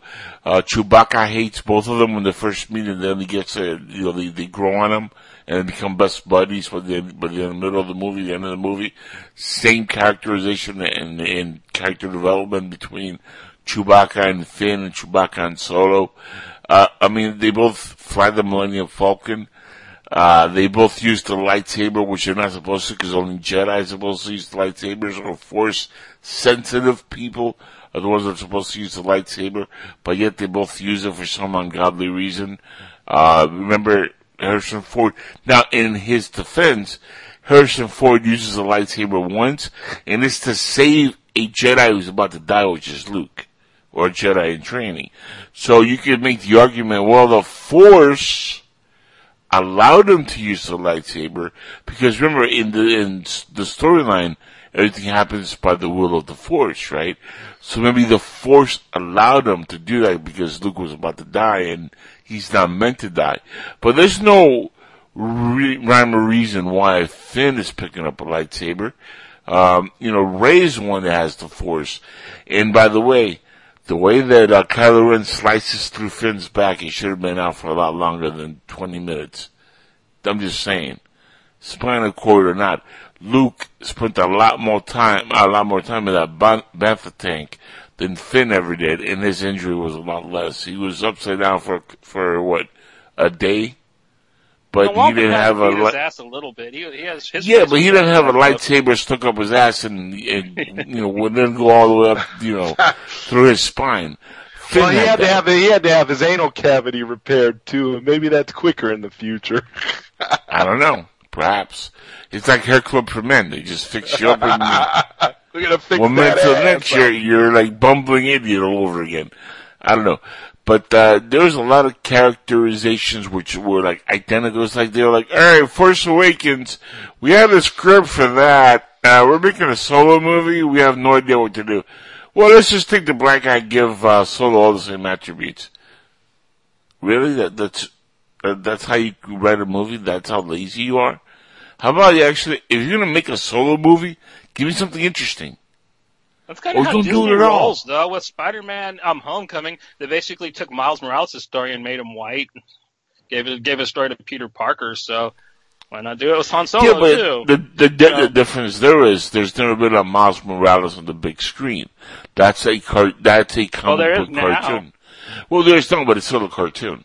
It's it's not live action, and it's not an else, and it's not something that's an, a, a different interpretation completely of the character. Remember, we're talking about characters that belong in the same exact universe, that are the same exact tar- characterization. You're not going to see Tom Holland's uh, Spider-Man be dealt with as Miles Morales in the same movie. I don't think you're ever going to see that. They're talking about actually having him um, be in the second Spider-Verse movie, having him do a voice in his version of Spider-Man showing up because he's going back to Sony after Spider-Man Far From Home. So That's they rumors and has are going to see that. But it's Yeah, but that's rumors, and how many times have we seen rumors come and go that are not true? Well, this is this isn't from like Latino Review though. This is like from like actual like credible places that you love, like Collider and Cinema Blend. Yeah, but they they're wrong eighty percent of the time, maybe even more. I mean, they're not as wrong as Mike Zeroh and, and those cats. But and and La- Latino Review, Mister. I never get things right, but people still listen to it for some reason. I think it's the the same Mike Zeroh effect. People just want to like hear rumors. That's all it is. Yeah, that's that's pretty much what it sounds like to me too. Yeah. Yeah, the internet never gets it right, so I'm not worried about rumors. The internet's always fed, you know, lies and BS. Wow, Which- Mr. yeah. Malek won the Golden Globe for uh, Bohemian Rhapsody. He did do a good job as No, he, he sold it. I mean, hey, look, it's, it's the, uh, we haven't even talked about that movie because, well, I haven't seen it. I don't know if you guys seen it. And I'm Oh actually wow, I, I that. liked it. I thought it was It's a actually wonderful good. movie. It's really good. It wasn't histor it wasn't historically accurate, but it was still a good movie. I mean, I No biopic is ever 100% historically Yeah. accurate. No, this is Yeah. this is even this is like I would say I would say that this movie if you're gonna if you're gonna do that say that like no biopic is hundred percent I would say that this biopic is more like thirty seven percent accurate. Yeah. The rest of it is all baloney. but But Rami Malek, Rami Malek played his ass off. He actually Yeah. Freddie Mercury. I was impressed. And I've been a fan of his since um, Need for Speed. Mr. Robot's such an incredible show, so it's good to see him finally get some kudos, even if it was for like some, one of his things that's not as good as the other stuff that I've liked him from. But well, he, uh, I mean, he was amazing in the film, though. He was great as Freddie Mercury. He nailed it. Says he was, you know, fantastic. He probably deserves an Oscar for the performance. But uh, what was so different? Because I mean, I know the the Queen story pretty good, and I know they they kind of like toned down, you know, his. uh they changed the they changed lifestyle. everything. They changed how how Freddie Mercury met Queen. They changed how. Uh, I mean, you, you'll see. You'll see when you see the movie. I mean, it's, like there's the, it's like a the NWA movie. different things. It's like the NWA movie. It's, It's close worse than the it's worse than the NWA movie. Oh, I don't know about that. It was more the NWA movie. I feel like was more accurate than Bohemian Rhapsody.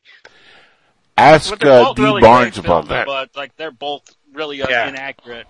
Amazing. Like I, like I have to admit, for entertainment value, I think Bohemian Rhapsody was a was a wonderful movie. Like they, like yeah, you have to add stuff that's not there just for you know just for cinematic To make reasons. punch it up, yeah. Punch, Yeah, make it a but you can kind of understand. So uh, for a lot of the, a lot of the stuff that they are historically inaccurate about, I can forgive them because it's like they did that because you got to create conflict because it's a movie. You got to create things that you know. So yeah, I, I, I watched. I seen one that's supposed to be completely accurate biopic about a rock star. It's called Control. It's about Ian Curtis from Joy Division, and it's it's kind of sad, but it's mostly just boring because he was tragically epileptic, so he never really partied too hard. He never did drugs or anything like that. He cheated on his wife a couple of times, and then you just kind of had to deal with his depression. And it was it, was neat to kind of like actually see into Ian Curtis's life, but at the same time, I was more bored than depressed with with the film's story because it's supposed to be a very tragic story, but I was just bored and hungry. it went for a- it went for accuracy, and that that's probably what the thing is. When you go for accuracy, the movie's going to be a lot more boring than if it if you if Punch you it up. make- punch it up and make it cinematic, which is what they did with Well- Bohemian Rhapsody. Not only that, remember, guys, you only have certain limited time to tell a story. Sometimes you got to cut corners. Oh yeah, gotta, yeah, this was like you know. what I think this movie was like two hours. and they're trying to tell a story that takes place in what, like twenty three years? decades. Yeah. So, you know, you're gonna have, uh, you know, every movie's gonna have that issue when it's a biopic. People complain about that in the Tupac movie, and I saw that movie and I was like, this is actually very close to what Tupac was like. Um, even the sequences with Digital Underground was identical to the way it happened. Um, the way they introduced him to the hip hop world was identical to the way it actually happened. Like that went down like that. Um, you know, like, uh, for example, Jada Pinkett came out saying, well, my relationship with Tupac was this and this and this. But then you watch the movie and like, that's pretty much what they showed. They didn't show them fucking. It's not like they, and that's what she's saying. They were like good friends and this and that. Well, woman, that's what they showed in the movie. You know, she wasn't in the set to tell them, well, the dialogue was like this or like that. So, you know, the director and the writers are going by what the Outlawz told them, what the Digital Underground people told them, what the other writers told them, and they're building the movies around that, and they have to cut certain corners. But uh, Finney Shakur was a drug addict in real life, and they showed that in the movie. Um, that sequence where, I don't know if you guys remember the, in the Tupac movie, where he confronts her in front of the drug dealers and he like, he bitches her out. That happened in real life. They show you the sequence where he's at the, at the party briefly and there's a shootout and the, and the little kid gets shot. That happened in real life. I mean, they, they, yeah, some of it is chopped up because they have to. I mean, now my mind you, he only lived to be 25, so he had a short life, but a lot of stuff happened to him from 18 to 25 to where they have to, you know, kind of like chop some, some things down, mix some characters up just to be able to tell a cohesive story. But for the most part, the people that were in Tupac's circle, and I know a few of them, you know, luckily enough, Money B and some of these other, you know, people that I've met, uh, he's from Digital Underground, by the way, and one of the guys who discovered Tupac.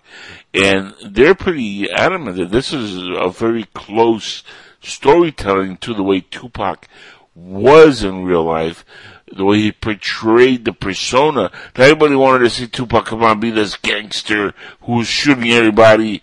He, that wasn't who he was. But they showed you when he shot two off-duty police officers.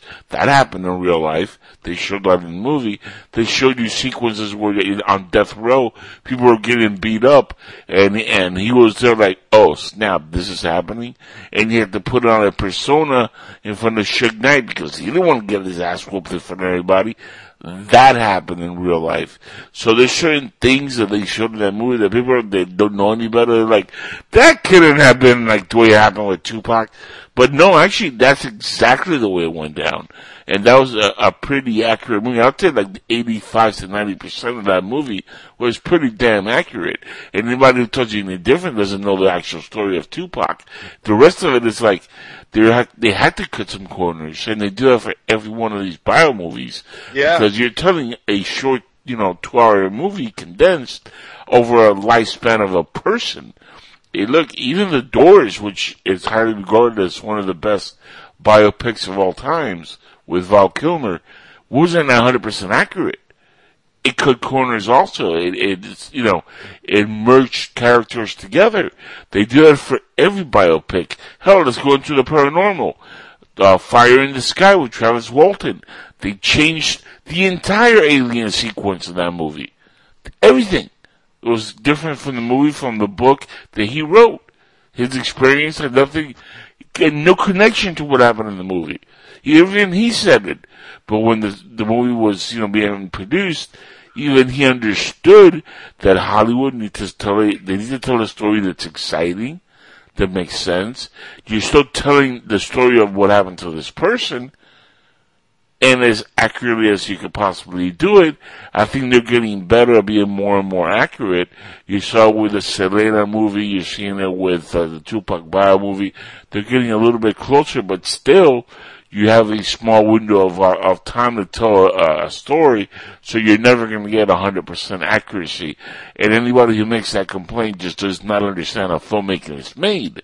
So, going into Yeah. this Bohemian Rhapsody film, you know, for those people who say, oh, well, it wasn't 100% accurate, screw you, you're never going to get that in a biopic. Be lucky that the concert but sequences the thing were is, Bohemian epic. Rhapsody, bro, isn't even close to being 100% accurate. Well, I haven't seen it, so I'm not gonna say too much, but I know that the concert sequences were were really well done. He actually performed a lot of the yeah, music. Yeah, the the the the um yeah the concert sequences were were great. Like they like they did, you know, and you know a lot of the a lot of the stuff that they, that this movie gets criticized for is too is like the dates, you know, in terms of you know the timeline of which when certain things happen too.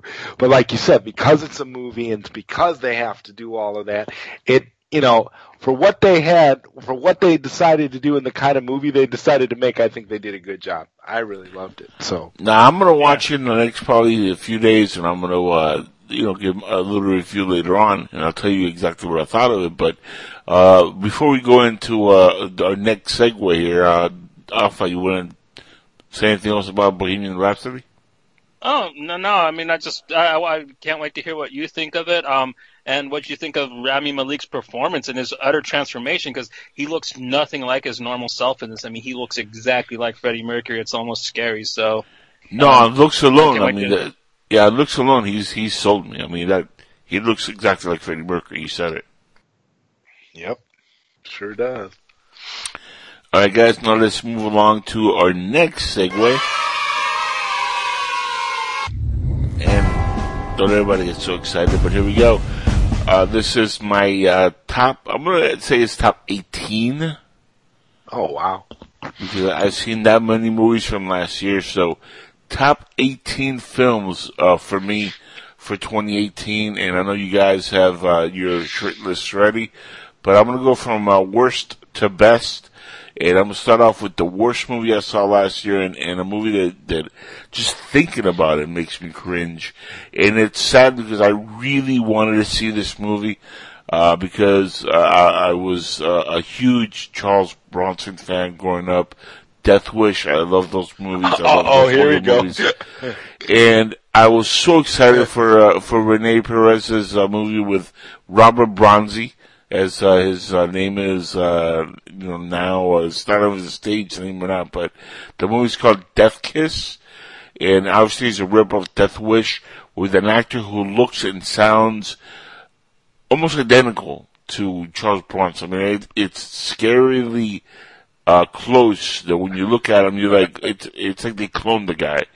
Um, when you see him and actually hear him do, you know, long sentences, and you see his performance, it's awful. Uh, you can tell he's starting to learn how to act, but he's not an actor yet. So a lot of the movie has no dialogue, but then it's like really badly shot as well. You can get away with having little to no dialogue if it's well directed well lit, well shot, it looks like a professional Hollywood movie. But this looks like like it's shot amateur, just badly written, badly paced. Um, the cuts are terrible. It looks like they shot it for like no budget whatsoever. Uh, the acting is atrocious by everybody. There's not one redeeming factor in this movie. In fact, I give it one star out of ten. If you guys could avoid any movie this year, avoid Death Kiss. Even though I want to see Robert Bronzi in more things once he learns how to act, because he really brings back that that, that Charles Bronson, uh, you know, uh, look and But feel. then, well, I mean, and- did he at least move like Charles Bronson? I mean, you know, he if he didn't Dude. sound like him or anything, but I mean, No, he. at That's the thing. If he says certain, like when he speaks, some dialogue, he sounds like Charles Bronson.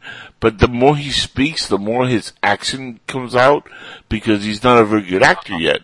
right. So he, he can't stay in character, and that's his major issue. So to fix that, I guess they had him say very little things in the film, and it doesn't help. While he looks exactly, moves exactly, and feels like Charles Bronson, the rest of the movie feels around him to like, you know, at least give him a little bit of props up. If the movie at least builds up the other characters and has him as a mysterious character coming in to be like this badass, you know, death wish type of character, you can kind of get away with that.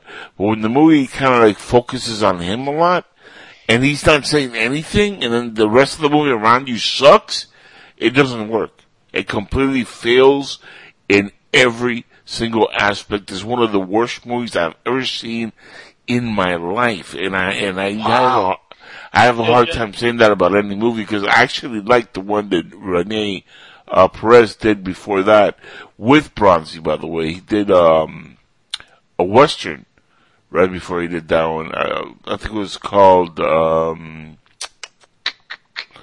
damn, what's the name of that movie? From Hell to the Wild West, I believe it was the name of it.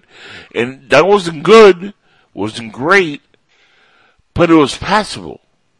It was a movie that you, you watching, you're like, okay, his next movie with this guy might be excellent. Because, you know, they, they gave us a decent movie for a very low budget that is passable. You can watch it from beginning to mm-hmm. end. It has a narrative. It has decent pacing. It's not great acted, but it's not horribly acted. The casting is is very low budget. It feels like a sci-fi type of movie, sci-fi channel, but uh, it's not horrific. No, no, Death Kiss is one of the worst movies in the history of filming. It's that bad. Stay far, far away from the movie. I cannot Did say you, it any um, louder. Did you actually watch the Death Wish remake though that Eli Roth did with Bruce Willis? Have not seen that, and I can only imagine. It's actually not bad. I mean, like it's sci-fi channel quality too. But I mean, if you, you don't mind straight up to video type shit, like I, I actually um, recommend that one. It's got some pretty decent kills in it. Yeah, but Bruce Willis hasn't made a good movie since Die Hard 3 with uh, Samuel Oh Jackson. man, once upon a um, Once Upon a Time in Venice was great. He's made his Unbreakable. Unbreakable. He's made some My bad. straight to video movies too. My Not bad, Unbreakable. I'm good as Nicolas breakable. Cage, You're abs- I, I give you that 100%. I, I'm sorry. I kneel before Zod. That, that's his best movie, Unbreakable. By far. Since Die Hard 3. Anyway, moving on. Number 17 on my list is, uh, Winchester. You guys seen that epic Yeah. and terrible movie? It should have been way better. It had a great premise, but man, it just really fell apart. I actually lived across the street from the Winchester, a mansion, when I was doing a job in um Campbell, California. It was it's pretty neat little place and stuff. It's got some great lore to it, and yeah, no, the movie was just kind of. Mm, uh, Helen Mirren was pretty good in it, and so was the other guy that acted in it. But the, story just let everything down, in my opinion. Yeah, Jason Clarke. It was just boring. I mean, I saw it. Uh, the cinematography was great. The acting was passable, but the movie itself is just boring. Like, when you think something's going to happen, nothing happens. When you think they're going to do some, they don't do anything. It's not scary. It's supposed to be scary, but it's not scary. Uh, you know, there's nothing, uh, there's no redeeming factor other than some of the acting is pretty good. Uh, but that's about it, really. I mean, I, I'll, give you this much. Better casting than Death Kiss. okay, I'll give you that much. Number 16 on my list, because I really don't have much to say about Winchester. A movie, we, a movie we just spoke about a little while ago. Solo, a, uh, a solo story, a Star Wars, uh, you know, debacle. Uh, that was number 16 on my list for last year. I don't think I need to shit on that movie anymore. That's really been shitted on. Um, it is what it is. It's my third worst movie of the year. And that's saying a lot because it's a terrible movie. I gave it two stars, by the way. I don't know what you guys gave Solo, but it only got two stars from me. Uh, number 15, a movie that I thought I was going to enjoy because I liked the, some of the cast in this. David Spade, Guillermo Diaz, you know, a pretty decent cast. Uh, Dustin Fairbanks directed it. You know, uh, not too bad. Warning shot. I don't know you guys seen this. Uh, it's not that good. It's got its moments, but it's not that good. And, uh, that's number 15 on my list. I'm going to breeze through a few of these just because we don't have a whole lot of time, but, uh, let's see, number 14, uh, a movie that I gave a five star because I like some of the performance. I didn't like the overall movie. I thought it was kind of a letdown, especially the end. I love the initial book. It's one of my favorite uh, novelizations ever. Uh, Fahrenheit 451 with Michael B. Jordan and directed by Ramin uh, Bahrani, I believe is his name. Aaron Davis, uh, Sidney Katz, Michael Shannon, uh. I will find you is in I will this. find him. Yeah. Um, the movie itself, it- it's uh, let down by the end. There's some really great things in the movie, some not so great things. Michael B. Jordan's performance is great in the film, but uh, the cast around him is miscast, especially Michael Shannon. He could, you know, he, uh, he's a good actor, but my goodness. Never Uh, the- bad guy again. Uh, yeah, he, he, plays a bad guy kind of again in this. Uh, you just gotta watch it to believe it. It's, it's just not very I good. really like the old Francois Truffaut version of it, the one from the late '60s or '70s. That's that's a really good movie. Like You know, uh, and- everyone should check that one out. the the initial book Fahrenheit 451. I mean, if you can adapt that properly, it's such a, a wonderful book. I, it's an amazing story. So I don't know why they keep failing to do justice by that book. But uh, uh, let's see, moving on. Number 13 on my list, the movie that I it's just a popcorn fun movie to watch. Not great uh, acting needs to be done in this movie, but the action is uh, really good. Uh, CGI works, and it has The Rock in it. So, I mean, I, I, I buy The Rock. You know, anything he's in, I kind of enjoy. Yeah, I'm talking about Skyscraper. Third Oh on my God! list. I thought you were at least going Oh, to say no. Jumanji or something that was half watchable. Fucking Yeah, skyscraper. Oh no. It had its moment. leg, It, but I can jump from a crane and shit. Yeah, the most. it had it, it had, it's the, it's The Rock being The Rock. But look, it, it, I give it six out of ten, so it's not like I love this movie. Okay? It was just, it was good enough. Mm, to be it wasn't enjoyable. even that. It was better than the other movies I just mentioned. Okay, it's still there. Uh, number 12 on my list, a movie that I actually laughed and chuckled at a lot, and I love the, I love the cast. I think that Kevin Hart is, uh, one of the funniest comedians working today. But the movie does kind of like fall into a lot of cliches, and it's, I think it's kind of slightly of a remake. But Night School is number twelve on my list. I don't know if you guys saw it with Kevin Hart. Uh, I'll check it out. I like Kevin Hart a lot too. So yeah, I mean that last one. it's I- on I- comedy for it with him, I'll, I'll check it out. Like he's always Yeah. good at those. if, if you if you could sit down and, and enjoy Kevin Hart's humor, you'll like the movie. It's it's quite enjoyable. I also gave it a six out of ten, uh, but I slightly enjoyed it more than Skyscraper. And it's not an action movie. It has a, it, little tiny action moment here and there, but it's all done with humor and comedy. And Kevin Hart is funny as usual. He's Kevin Hart. You know, Yeah. in this. It's Kevin Hart playing Kevin Hart in a Kevin Hart movie, and it's a Kevin Hart comedy-driven Kevin Hart film. That's all it is. Uh, it's to further along his resume. That's all that is. Um, uh, number 11 on my list, Jurassic World Fallen Kingdom. I gave it a 6 out of 10. Not a great movie, just dumb action, again, popcorn action. Story-wise, it was garbage. Um, I like Chris Pratt in it. I think he's a good actor. Uh, Bryce Dallas Howard, like, yeah, nothing special.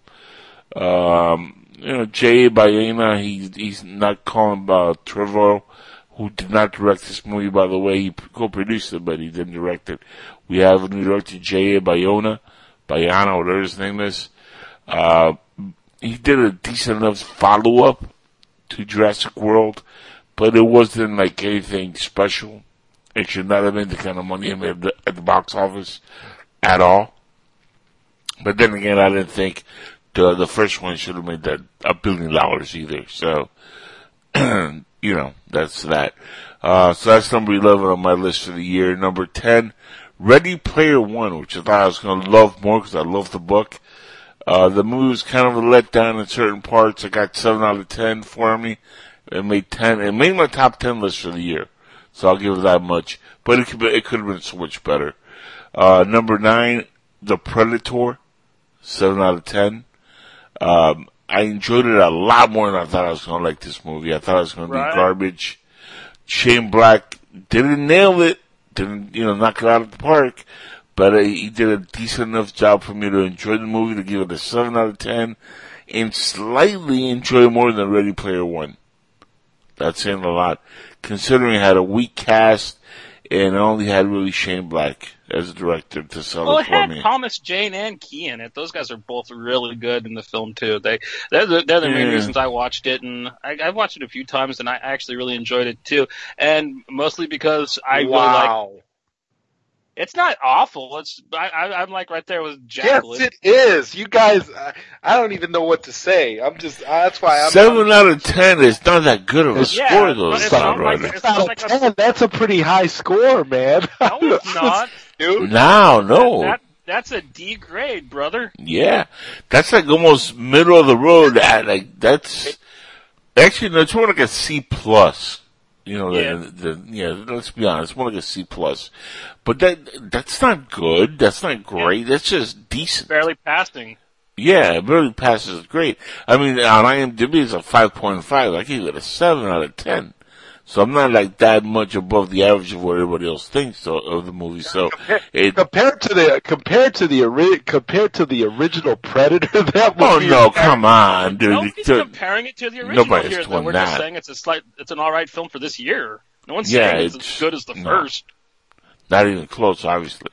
Now, number eight on my list, uh, another remake of uh, Part Three, which I do not think could happen. But how many times are we going to see Jamie Lee Curtis kill Michael Myers? Really? But I, I actually enjoyed this Halloween. three, mm. two, eight, ten. I, I don't know where they're at with this anymore. That the whole thing was confusing because you can put it as Part Three, you can put it as Part Two doesn't really fucking matter at the end of the day. Halloween, the remake was pretty decent. I was shocked because of the people behind this. Blumhouse, uh, you know, they did a, a really good, yeah, they, they did a good job on this at least. I gave it an 8 out of 10. Again, not a perfect Amen, movie. bro. Uh, wasn't great. Uh, it was just good enough for me to enjoy it. Actually, I, I kind of enjoyed some element, elements of H2O more over this movie, believe it or not. And that's with Jamie Lee Curtis as well. In a very similar storyline. In fact, even some of the stuff they dealt with in this movie was very similar to what Rob Zombie did. So it's kind of like they cherry picked ideas from like the other movies and Well, gave they you said they were the going to do. They said they were going to cherry pick from just about every Halloween. There were like little references if you picked up on it from every single Halloween movie in the franchise. Which, by the way, I did, and I kind of didn't like that. I was kind of hoping they were, if they're going to give us a reboot, which we didn't need, to Halloween, uh, at least be semi-original. You know, yeah, bring, you bring the Michael Myers character, you can bring in, uh, Sigourney Weaver's, uh, character, uh, I'm not Sigourney Weaver, I'm sorry, Jamie Lee Curtis's character. You have Uh, Sigourney Weaver. yeah, I'm talking about aliens. But uh no, uh you can bring her character into this, that's fine, and and say, oh, it's all these many years later, and completely retcon the the the H2O new one that she was in. Uh, you you you can do that if you want, that's fine. But if you're gonna do that, give me something a little bit more original. That's all I ask for. So there's certain things that I didn't like in the movie, but it was good enough. It had enough tension to keep me interested. But I still like the Rob Zombie movies better, the first two. The first one. Yeah. Well, I, I like both of his films, but I'm a Rob Zombie fan, so. Uh, I like I'm Rob gonna- Zombie too, but his second Halloween was awful. I love all his other Yeah. films besides that one. I even like Lords of Salem. I just don't like Halloween two. I love director's cut. His director's cut for Halloween too. I think that's Mm, amazing. oh, that was better? really I've good. only ever seen the Oh, theatrical yeah. Oh my god, great!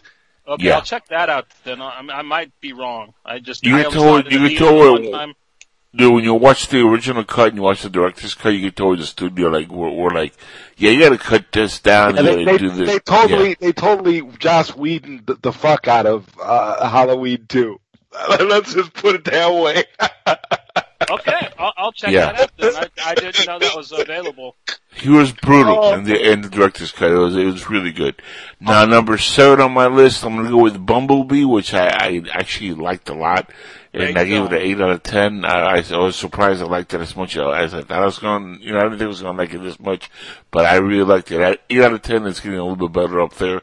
Uh, it wasn't the the greatest Transformer movie, but by God, it was better than, than you know I thought it was going to be for a, a standalone Bumblebee movie, which reboots the franchise, and uh, it does a neat job of kind of reintroducing us to the Transformer universe in a kind of a slightly different way with different acting, and the acting is good throughout. Everybody's good in that movie. Bumblebee was excellent. The actual Bumblebee. And The actual- man. it was yeah, so I mean- good to see real Starscream too. you know, and the performance of the car, it's a, it's a freaking car, but there, there's so much good performance in that car, which was touching at times. The action was, you know, there you could actually understand what's happening on the screen. It was well told, the, the script worked, and, and never, like, you know, there's not a dull moment, didn't drag or anything, it just was a good, fun, action-packed movie. I highly recommend Bumblebee. That's why it's number seven on my list. And now moving on to a movie that I really liked, and we're getting closer to my top five. Uh, a movie that I was shocked, bewildered when I sat there. I was like, I can't believe I actually, I'm almost, I almost love this movie. I'm talking about Venom. Oh god, yeah. Just stupid fun, but man, was it just entertaining endlessly. I As mean, hell. I'm right there with you. Uh, I mean, Tom Hardy sells me as everything. Bane, doesn't matter what character he plays. He's a, a phenomenal actor. And I had an issue with Venom being told because I was like, well, Venom without Spider-Man, how does that gonna work? It works. By God, it works. It works so good. He's excellent as Eddie Brock. Uh, the movie, 8 out of 10, I almost gave it a 9 out of 10, to be honest.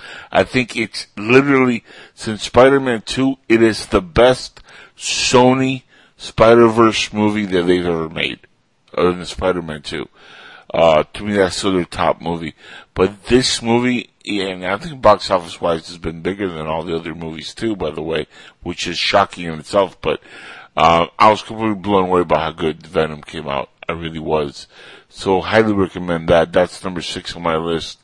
Uh, number five, again, I I've said this before on different lists, and I, I don't know if you guys seen it yet, but Summer of 84, an excellent thriller, uh, unknown actors in this thing, uh, you know, young kids, uh, directed by, uh, Francois Simard, I believe is how you pronounce his name, and Anouk Whissell, I think they had like two or three directors, um, Johan Carl Whissell, I think is the third director. We had several directors uh, to tell the storyline, and it worked beautifully. It was a throwback to the '80s, kind of like Stranger Things in a sense, where you have that like that kind of uh, group of kids trying to like you know figure out you know what's going on, and it really feels like you're stuck in 1984. So again, summer of '84. If you haven't seen it, check it out. It's an excellent little movie and again, it's a drama, horror, mystery movie that kind of like just catches you by surprise. Like this show, Stranger Things, caught a lot of folks by surprise, where nobody expected it to be that good. Um, that's what happened with this one. I gave it 8 out of 10 for the year. Now, moving into my top 4 list. I'm sure a lot of folks have this as a number 1 movie. To me, it was number 4. And funny enough, from here on out, we have a lot of comic book movies in the top four list, which I didn't expect going into the year, but it kind of like the, this way it went down. Uh, Black Panther was my fourth favorite movie of the year. I gave it a 9 out of 10.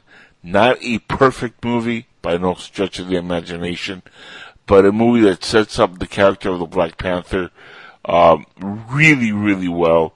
Uh, Ryan Coogler, who did Creed, uh, the first one, was excellent directing this movie. Um, Chadwick Boseman, Michael B. Jordan, Lupita Nyong'o. I mean, the cast was phenomenal. Uh, it, it would look. This is not the first time we have a black superhero on screen. Sorry, guys. I, a lot of you know, Yeah, we black, had Steel long before Black Yeah. Panther. Spawn before Black Steel was Panther. before Spawn too, with Shaq. Yeah. I mean, Shaq's cool. And I remember So- we had Shazam with Sinbad too. That was good. We don't that count never that. existed. Never Yes, it does, dude. Yes, it no, does. we don't. We, No, yeah, we don't count that. But we don't count it. We don't have time to go into the Mandela 1992, bro. That's like saying Meteor Man. Oh yeah, there's another one, Meteor Man. That's another Okay. good one. And what No, was the actually, one that was um, fun. What was the one with Blank Man with um David Oh Wayne? yeah, Blank Man. That is the greatest movie with a black superhero ever made. I'm sorry, but Blank Man is tops. Damon Wayans' performance in that was hysterical. Damon's always great. He's the reason why I watch that Lethal Weapon show still, man. Just just to watch him. Yeah, he turned. Oh yeah, he turned into a little bitch. Look at look at look at Lethal Weapon. Look, that that show's gonna end up going off the air because of him. Because he's a he's a he's a what do you call that shit? He's a uh he's a diva, dude. Fuck Damon Wayans. He was funny when he first started. Now, yeah, he's completely diva out. But he's not going to be in the next season. So if there even is a next season. There so- won't be a next season, Yeah. dude. I mean, they're bringing Stifler. You know, when you bring Stifler to to cover the the Riggs part of the show, that's yeah, you, you, you're just jumping the shark at that, That point. sucks because I liked Seann William Scott. I think he could actually do pretty good if the show wasn't falling apart when he joined it. Yeah, but when you're joining a show like this, it, it, it defeats the purpose. They should have just. It, this show's about Riggs and, and you know and Stubbs. You know. I don't know why they didn't yeah, just have him come in playing Riggs. You know, they've working. recasted actors before. And he kind of looks like the actor. You put a mustache on him. I mean, they're very similar looking. You know, all Yeah. white people look the same. What's the anyway, difference? He's not as white trashy looking as the first guy that played Riggs, but I guess they could. Eh. I don't know, put some some grease on him or something. Why trash him up a little bit? Yeah, why not? Uh, so let's see, number three on my list. Ah, now we're getting to the comic booky stuff. Ant-Man and the Wasp. Yes. Nine out So of good. ten. Borderline almost gave it a ten out of ten. I absolutely love Wow. this movie. I, I I loved the first one. I thought it was good. But this movie, Ant-Man and the Wasp, the sequel, I thought it was better.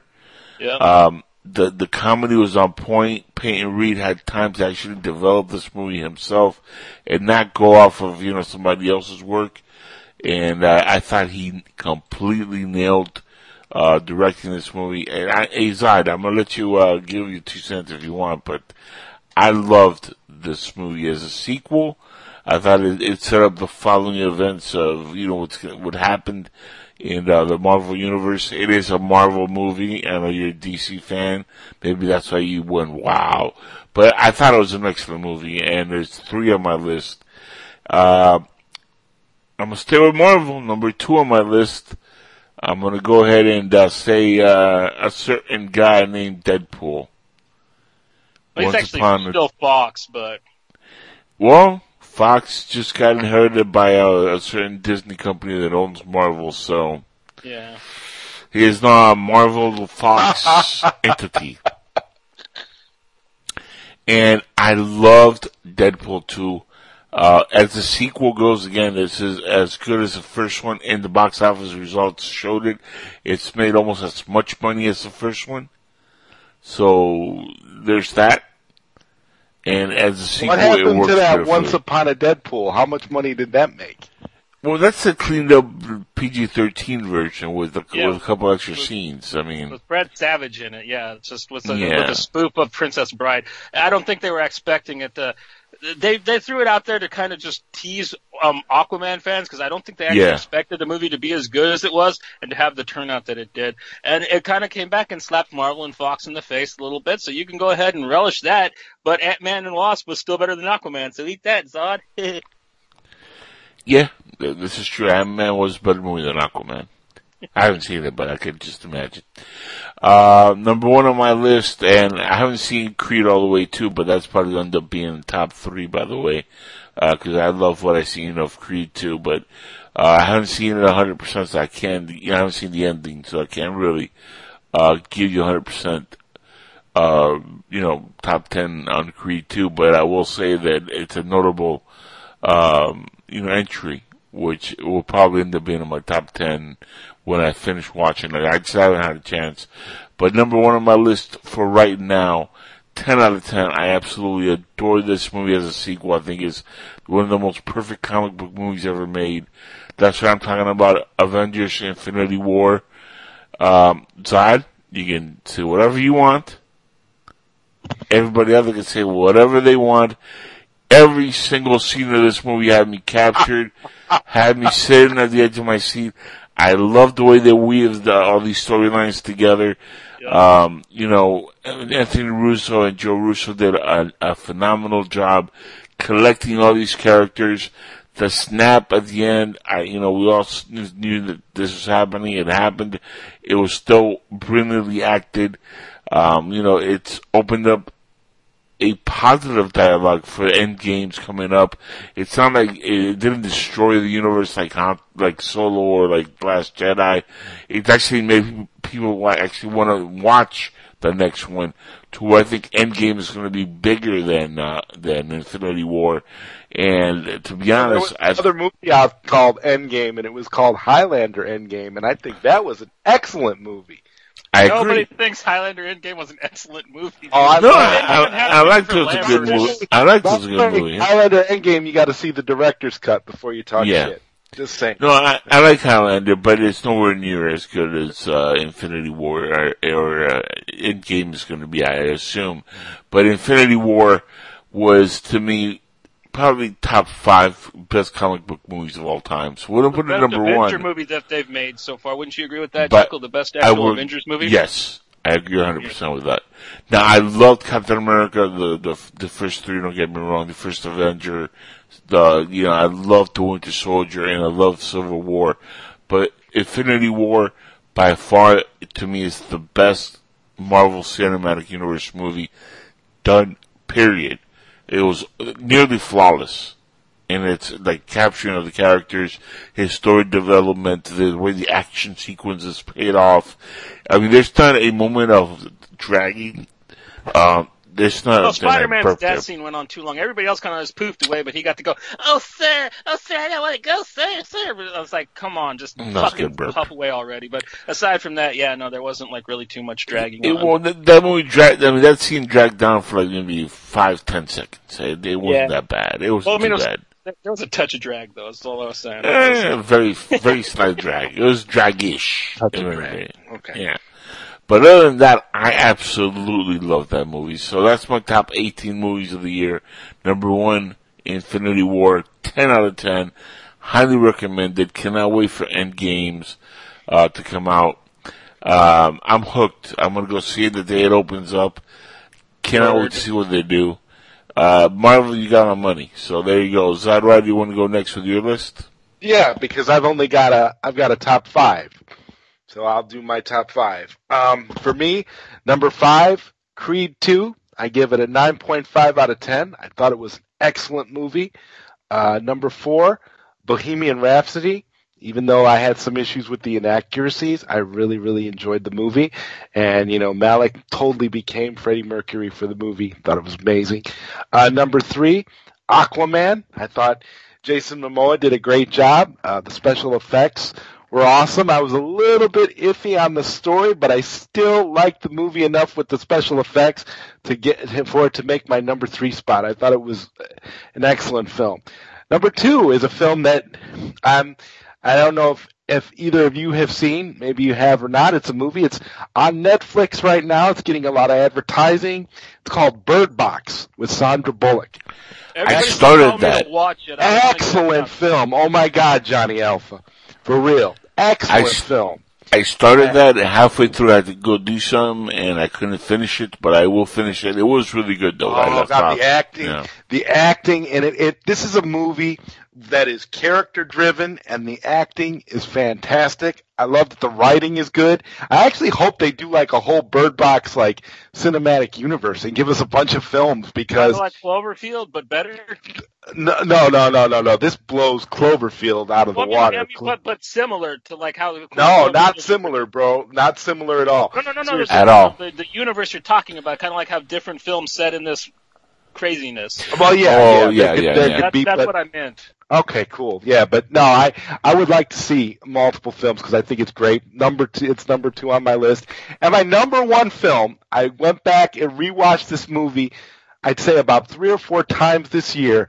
The first time I watched it, I really was kind of iffy about it, but the more I watched it, the more I was like, my God, I love this movie. I love the cinematography. I love everything about it. Mandy with Nicolas Cage. Fantastic film. Mandy. That's my Awful. number. It's my number Awful one movie. film of 2018. It is an awesome movie. I, I you know, those top, those five, I, I think were the best of 2018. And notice how my my my top five really didn't feature a lot of comic book movies. I wasn't really No, big on no. all the other little comic book movies that came out this year. Um, I liked them, and you know, they if I was doing like a top ten or a top twenty, they might fall up in there somewhere. But you know, the top five has to be your has to be your best films. So I feel you, bro. Mine's There I am. similar to yours. So. I didn't even know there was a movie named Mandy, but Alpha, you're, you're next. Go for it. Okay, I'm going to start with my five worst. Okay, number five, Ready Player One. I liked the Shining scene. I thought that that was pretty clever, but that was kind of the only thing the film had going for it. Besides, it looked nice. Uh, number four is the tie between The Nun and Slender Man. Just oh my god! Uh, With all the great horror films, like this is what comes in the theater this year. The Nun and The Nun and Slender Man. Number three, A Quiet Place, another movie that I can't believe everybody's like going crazy about when there's actually really good independent horror films coming out left, right, and center this year. People are going crazy for this M Night Shyamalan ripoff crap. And number two, I got Tomb Raider. Oh my god, why did they even make that? And at number one, my worst film of the year is Jurassic World: Fallen Kingdom. It was just utterly painful to watch. I haven't had this much physical pain watching a film since Batman versus Superman. Okay, and my best list, um, at number five, I got Deadpool 2. It was just incredible. Um, Josh Brolin as Cable actually like made me like a character I've never cared for in the comics. Yep. Um, uh, D- Zazie Beetz as um Domino's perfection. She was sexy. She was the character. I just loved it. Shatterstar was a great throw in. I, I just had a ball. I fucking loved Deadpool 2. And number four, it's another really odd little indie horror film called The Endless. It's a H.P. Lovecraft type movie. It's really, really funny and really spooky at the same time. I highly recommend checking out The Endless. Number three, it's an odd little sci-fi movie that um kind of went under the radar, but I really like it. Hotel Artemis, starring um Jeff Goldblum, Jodie Foster, um Dave Bautista's in it. It's got a weird cast. Um, Charlie Day's in it, but it's a really, really neat sci-fi movie that kind of reminds me of some of my favorite um, European science fiction graphic novels. Really well done. And number two, the wonderful, the heartwarming, the just beautiful, fun movie, Christopher Robin. I just, oh, I, I, I felt like my five year old self, like just when my mom used to read me the actual old Winnie the Pooh books. When I watched that, it was, ah, it was heartwarming. I, I, I thought you were going to say Mary Poppins for a second there. no, Christopher Robin. It's just so good. And at number one, Mandy, starring Nicolas Cage. The most Oh, look at that. esoteric, bloodthirsty, beautiful movie featuring a cheddar goblin I've ever seen. It's it's so esoteric and surreal and just mind-blowingly wonderful. And Nicolas Cage just plays Nicolas Cage to uh, the furthest extent, and it just it just shines in this film. There's chainsaw fights. There's a giant silver axe that he actually uses a lot because a lot of time in these horror movies, like the guy makes this really cool weapon. And he like he like uses it once and loses it, but no, Nicolas Cage like fucks all kinds of people's up with his axe, the Beast. So um, you got really crazy black metal bikers called the the Black Skulls. I mean, it's ooh, it's just Badass. such a Hey, uh, hey, Johnny Alpha. yeah. Knock, knock. Who's there? Erik Estrada. Erik Estrada, who? Erik Estrada from Chips. Shit.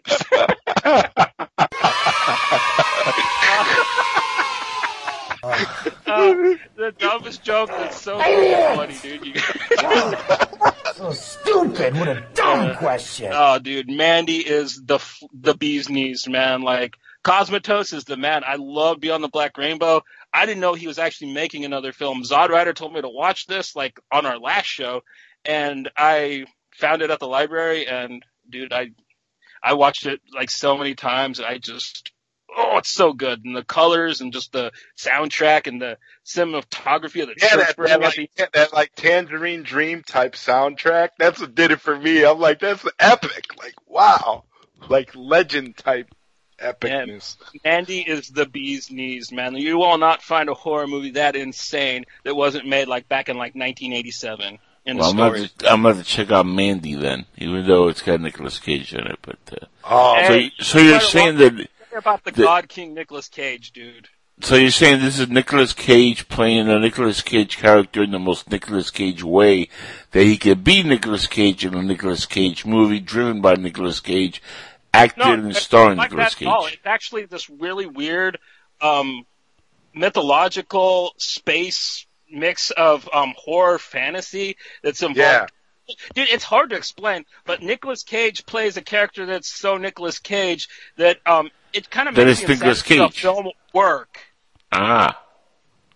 Okay then. Like Zod Rider said, it's like Legend mixed with Hobo with the shotgun, mixed with. I mean, like, it, it's it's it's sleaze, it's grindhouse, it's ultra fantasy. It's it's got these really gory horror it's elements. very, it's very, let's just say it's very 80s.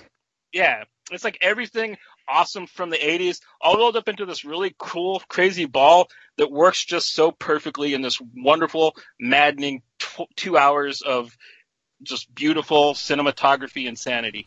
With Yeah. Cage. With Nicolas Cage being his normal nutsack self, yeah. There you go. Guys, that means we gotta move on now to the weekend estimates, uh, box office results. We're gonna go through the top 10 list. Uh, we're almost out of time on the show. In fact, we're, we're running overtime just to get this, uh, weekend box office in. And, uh, give our top 10. That's a great list, guys, uh, for, you know, being on a rush. Uh, let's go to number 10 here for the weekend. A movie that I want to see just because I like the main actors, even though I hear horrible things. Uh, Holmes and Watson. With Oh. John C. Reilly and, uh, and Will Ferrell. It looks great. I don't care what haters say, man. It's a dumb, stupid Sherlock Holmes comedy. It's going to be Yeah. stupid, but it's going to be fun. You know what I mean? So I want to check it out too. Now, last week was number seven. It's number ten this week. It's made twenty-eight million on a forty-two million dollar budget, thirty-five million worldwide. So it's it's probably going to lose money. We're talking about a movie that's not going to be a profitable film, but it, it, like you said, it's a dumb Will Ferrell, John C. Reilly comedy. Some of the criticism I think might have been a little bit too much, considering it's, it's Will Ferrell and John C. Reilly. Come on, I mean, really, do you expect to, you know, Shakespeare? you I'd know, like to see them do a Shakespearean movie, man. They're kind, they have kind of become the new Cheech and Chong. So I'd like to see them do like something like the Corsican Brothers, and maybe even try to do a goofy Shakespearean play, all Hey. with their retard style. That would be great. Oh yeah, I'd love to see like a version of Merchant of Venice, Merchant of Venice with those two idiots. That'd be They- awesome. the, the, I'll tell you what, Will Ferrell after Casa de Mi Padre sold me he could do anything. So anything's comedy related, I, I leave Will Ferrell. He'll make me laugh a little bit. Uh, number nine on, on the list here is, uh, Ralph Breaks the Internet, which I haven't seen either of these movies, by the way. Uh, that was number nine last week. It held on to number nine this week. By the way, Holmes and Watson made 3,400, I mean, 3 million for, 3,400,000. There we go. 3.4 million. Uh, Ralph Breaks the Internet made 4.6 million for the weekend domestically. And that has an overall take, what, of, uh, 400 million worldwide, 404 to be exact. It's a Disney Pixar film. It's huge, man. Yeah. Uh, it made 187 so far. It's, it's going to be at 200 before it's over with or, or close to that. On a $175 million budget, that means it's broken even. It's making profit. It's another one of those profitable movies for, uh, for a big ass company. So, Buena And Vista, John C. Reilly is at least getting one payday out of those two films, so good for him. Yeah. He plays Ralph. Yeah, he's uh, he's in this one, so at least you know he's in the top ten twice. So go figure. There you go. Uh, number eight, second act with four point nine million now. Haven't seen second act. It's got Vanessa Hudgens and Jennifer Lopez. Mm, yeah, I'm not watching it then. Jennifer Lopez. No. Not interested personally. Second act. I didn't even guy see the first one. You know what I mean? It, it's made overall 32 million. How I have no idea. On a 16 million dollar budget, uh, that's it's made 39 million worldwide. So somehow it broke even at a low budget. That's the only way I think Jennifer Lopez, Vanessa Hudgens movies break even is when they're really low budget movies, and uh, they just kind of like squeak their way. Like they know, Yeah. like they know their, au- they like they know their audience. So they Yeah. figure, well, if we, well, if it costs two million to make this movie, we know we're going to be good for at least, you know, at least maybe fifty million. if we're lucky, so we'll make it as low budget as possible and have a good editor, you know, cut it together so it looks like a professional movie, not some cheap third, you know, three-handed, you know, rated cut movie from like, you know, AMC or something. Um, so uh, I'm pretty sure it looks cinematic at least, but again, Jennifer Lopez, Vanessa Hudgens, not my, uh, when did it, first it, act come out? put my ass in seats in theaters, yeah. It I like it Vanessa. Hudgens, but I mean, I don't know about. I like the way they look, but it's the difference between like, like in their look and some of their, but their movies are not just anything I'm interested in. Uh, number seven on the list this week was number six. Last week, the movie Vice, uh, which actually I really do want to see. That's with uh, Christian Bale. Your favorite uh, Lois Lane, Amy Adams, is in this. Which it's funny. She's been in a couple of movies with Christian Bale now, and she's Lois Lane. He was the old Batman. Go figure. Oh, I don't have a problem with her as an actress. I just don't like her as Lois Lane. She's probably great in other things. I think I've actually seen her in things I like. she's really uh, good in that show that she's on on uh, Amazon Prime. I can't remember the name of it right now, but she is pretty good in that too. So it's not I think Jack Ryan, then I hope. I hope Uh, Sam, by the way, No, Sam Rockwell playing President uh, Bush is spot on from what, what I've seen in this movie. Spot on. Oh, is that that movie where? Um, okay, that's the the Dick Cheney movie with Christian Bale. Okay, Right. I do want to see that. yeah, that it's at the it's at the library for everyone to see. So check it out. Okay, Uh, yeah, Christian Bale is, uh, I mean, he looks just like Dick Cheney. It's, it's, it's scary. terrifying. Yeah, he transforms with every movie. It's amazing. That, that guy used got- to be Batman. Ah, you know, and now I got he's, fat to be it's in the movie, amazing. which is weird. I usually they just put on a fat. short, Yeah, short and fat. Yeah. Bro, he is unrecognizable in this movie. It's incredible. I'm dying to see it just because of the, the performance of Christian Bale. And it's, again, he is one of these method actors where he becomes the character. And uh, even in the Batman movies where people are talking about him off set, or, you know, when he wasn't actually filming but he was still on set, um, he was in character the whole time. It was when he scary. Yeah, that's what they were. yeah, saying. it, it, it scared some of the cast members because he wouldn't drop character. Not only that, when he did press for the Batman trilogy, the entire time he was doing press, he was doing it in an American accent. Just to sell the character. So he stayed in that Bruce Wayne character even months after the production when they were doing press just to sell the character. It's like, I don't, like, I don't care. Like Robert Downey Jr.'s character in Tropic Thunder. Then he like didn't drop the character until they did the, they did the Like, I don't- commentary for yeah. the DVD and shit. That's what that's kind of what it is. Like I don't care what you think of of his movies, whether you like him or not. I think Christian Bale's going to go down as one of the most engaging, charismatic actors who really like dives into a role that we've ever had in Hollywood. I mean, when he sets out to become a character, this guy becomes that person, and I I haven't seen that in many other actors. That's an attribute that is Daniel uh, Day Lewis Christian- is probably the only other one that's around that's Right. still alive right now that can do it. It's Dan- and, And he's, he's he quit, retiring, so- I Yeah, think. Bale's the only one that's left. Yeah, so I mean, yeah, it- yeah. I mean, when a- Daniel it's Day Lewis became Abraham Lincoln, forget about it. Yeah, I I was just like, this- hello, there he is.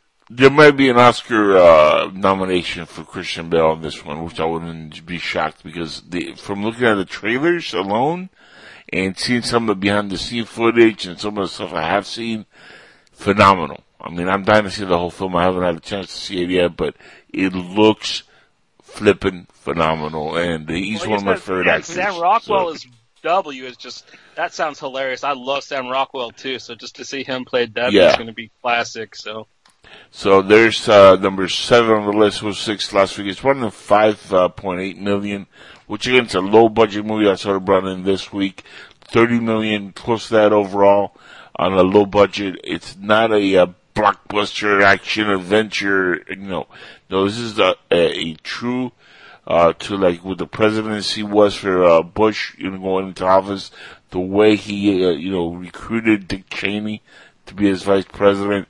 The fact that Dick Cheney was actually kind of running stuff, they touch upon that supposedly in this movie. Um, the bumbling kind of goofy idiot that George Bush Jr. is and was, it's touched about in this movie. I mean, you, you talk about a biopic. This is pretty damn close to being as accurate as you're going to get and that, that's from everybody who's been involved behind the scenes, from the production, from everybody who's who was in the know at the time. They're all saying, yeah, they nailed every performance, and uh, I can't wait to see it. So, guys, check that out. Vice.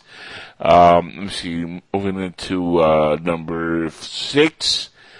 Uh, with nine million this week and a total of uh, 81 million overall domestically, and uh, not much uh, on the foreign markets. I think it's hasn't opened, uh, but maybe in one or two places foreign wise. I don't think it's going to get a foreign release, but it's close to breaking even. I'm talking about the Mule, directed by one of my all-time favorites, Clint Eastwood, starring Bradley Cooper and uh, Michael Pena, Laurence Fishburne. I mean, that's a good cast. Diane Weiss, Alison Eastwood, uh, which is uh, Clint Eastwood's daughter. Andy Garcia's in this. Uh, great cast, amazing director, legendary, iconic director, Clint Eastwood. Um, I haven't seen the Mule, but I really, really want to see this movie. It's highly political. It's a drama. It's a crime movie. Again, it's not an action movie. Probably uh, as good as I hear things from it, like Vice. Probably would crack my top ten list if we were doing the list after I watched it, but I haven't had a chance to sit down and watch it yet. Will soon though. Looks that good. And uh, let's see. Ah, here we go. Number four, which is uh, four last week. Uh, actually, no, I'm sorry, number five, which was three last week. Bumblebee brought in an additional 12.7 million uh, for the week. Bumblebee, anybody? Huh? yeah, we talked about uh, earlier. yeah. Loved Dude, it. I, I hate that it's it's making the lowest mu- um, amount of money for any Transformer movie when it's actually the best, in my opinion, live action one. I like most of the Michael Bay ones, but this movie literally shits on it. In my opinion, this is the movie that the Transformer fans have deserved from the get go. It's just so good. Like Shockwave looks like Shockwave, Soundwave looks like Soundwave, Starscream, Starscream, Bumblebee's a Volkswagen Bug. The girl that stars in it is really cute. She's a really likable character. I mean, I don't, I don't, he's, she's way better than, um, and I like Shia LaBeouf in those movies, but she's way more likable and way more interesting than screaming Stan Witwicky ever was. So I don't get why this film's kind of bombing. It's kind of tragic in my It, opinion. well, We it really finally get a isn't good one. bombing though. But it's not really bombing. It's overall worldwide. It's you know broken even. When you look at the numbers, it cost 135 million to make. It needed to make somewhere between 250 to 280 to break even. It's at 289 now uh, worldwide. So every dollar from here on out is profit Yeah, but the the first like four made a billion dollars. Like th- they were okay, but they were nowhere near as good as this film. This one But should this is a- to make a billion. Yes, in my opinion. but it's a Bumblebee standalone movie after you know the the bad word of mouth of the last Michael Bay movies have gone. I liked them. I didn't understand they're not great movies. I, I didn't understand a lot of the folks out there hated the uh, last few uh, Transformer movies. I liked them. Not everybody else did. I understand they're not good movies again, but that's just you know sometimes you just like bad movies and that's just the way it is. Yeah, you knows just enjoy them. They're entertaining. Yeah, Zod knows about that. Batman Yeah. Superman, Man of Steel. Get on with it. Uh, but domestically, it's running 97 million. It's going to be at 100 million in the next few days. Uh, so it, it probably close out at 125, 130, uh, domestically, uh, which is not bad. It's going to end up probably somewhere between two, 250 foreign market. So just the foreign market alone is going to bring back the budget. So it's, it's a profitable movie. Not as big, obviously, like we, like you said, Johnny, but I think it's big enough to where at least that cinematic universe is profitable and they can continue moving forward with more Transformer movies. And I look forward to see what they come up with next. Now, after watching Bumblebee, I'm even more excited because this was a really great movie.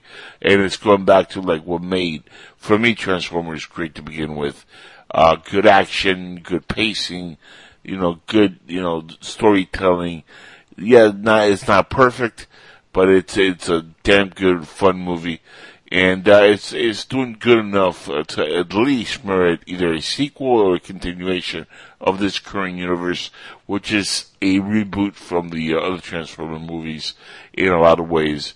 Uh, number four on the list with 13 million this week. Finally, we moved to uh, a movie I know all you you guys loved. I haven't seen it yet, but I'm trying to see it. Spider-Man Into the Spider-Verse, thirteen million. Yes. Uh, slight drop, 30% drop from last week, not too bad. And uh, it's in 133 million domestically, 141 foreign market, for a whopping 275 million worldwide on a 90 million dollar budget. It's a profitable movie at 200 mi- so it's a movie that made profit. It's a movie that's gonna maybe have a sequel or two. I hope. It was it the was best Spider-Man be- movie yeah. they've made yet, dude. Honestly, it's so if good. you, if you guys feel that way, then you know a sequel is probably going to happen uh, pretty soon. Because anytime you make a movie like this, it's a it's a cartoon and it makes that much profit, even though it's not a huge like it's not Venom size, uh, you know, money, but it's really good, you know, for what it is. Well, the thing is, is it's know. an animated movie that's not made by Warner Brothers or Disney that made that much money, or I mean DreamWorks Yeah. or Disney that made that much money, which is impressive. It's unheard of usually, in mo- like Mhm. especially for Sony to make an animated film. That's Here's Sony hit like Columbia, yeah, which is shocking that they made this movie to begin with. Yeah, I agree. Because usually they're they're considered to be the worst animation studio in the world. They made like the Emoji movie, and pretty much uh, if you watch the worst um, animated movie lists on YouTube, all of them will be Sony films except for Studio Brinquedo films. So yeah. So it's kind of shocking that they actually have like a really solid hit on their hands that people actually really enjoy. It didn't just like make money because it's a flash in the pan and people took their kids to see it. It's actually a really decent Spider-Man film, and with that that they use such a fraction of the Spider-Verse, like they can do sequels because there's so many more Spider-Man out there that they can actually like kind of make into other films. So bring it on. Like, I would love to see Spider-Man 2099 in the next one. Love No- 2099. No Don Glover in this one, by the way, because you know Donald Glover. I thought he was supposed to be Deadpool, not Spider-Man. Well, no, Don, Don Glover was uh, wanted to be Miles Morales for many, many years, and he never got a chance. But he wanted to do it He's in too live old. action. Spider- Miles Morales is supposed to be like a kid. he for many many years. I said when he was a younger cat, he wanted to play Miles Morales. He was a kid. Remember, he's been around. Don Glover is not uh, like new to the scene. He's been around for, for a while now. It's just now that he's blowing up the last few years. Uh, But I've never really heard of yeah. him except for as Childish Gambino, and I barely even know what the fuck that is. So Yeah, so you have to look at his resume. He's been around for a minute. And when he first came up, a lot of folks were like, hmm, Miles Morales, he could probably pull that off. And he was, uh, he's actually a fan of, of this version of Spider-Man, shockingly enough. And he, as a, when he was a little bit younger, he pushed to try to be, you know, try to make a movie, a live action movie, and it just went nowhere. Sony wasn't interested, and they never made it. Now they made this movie, and he's not in it, so um, that's good.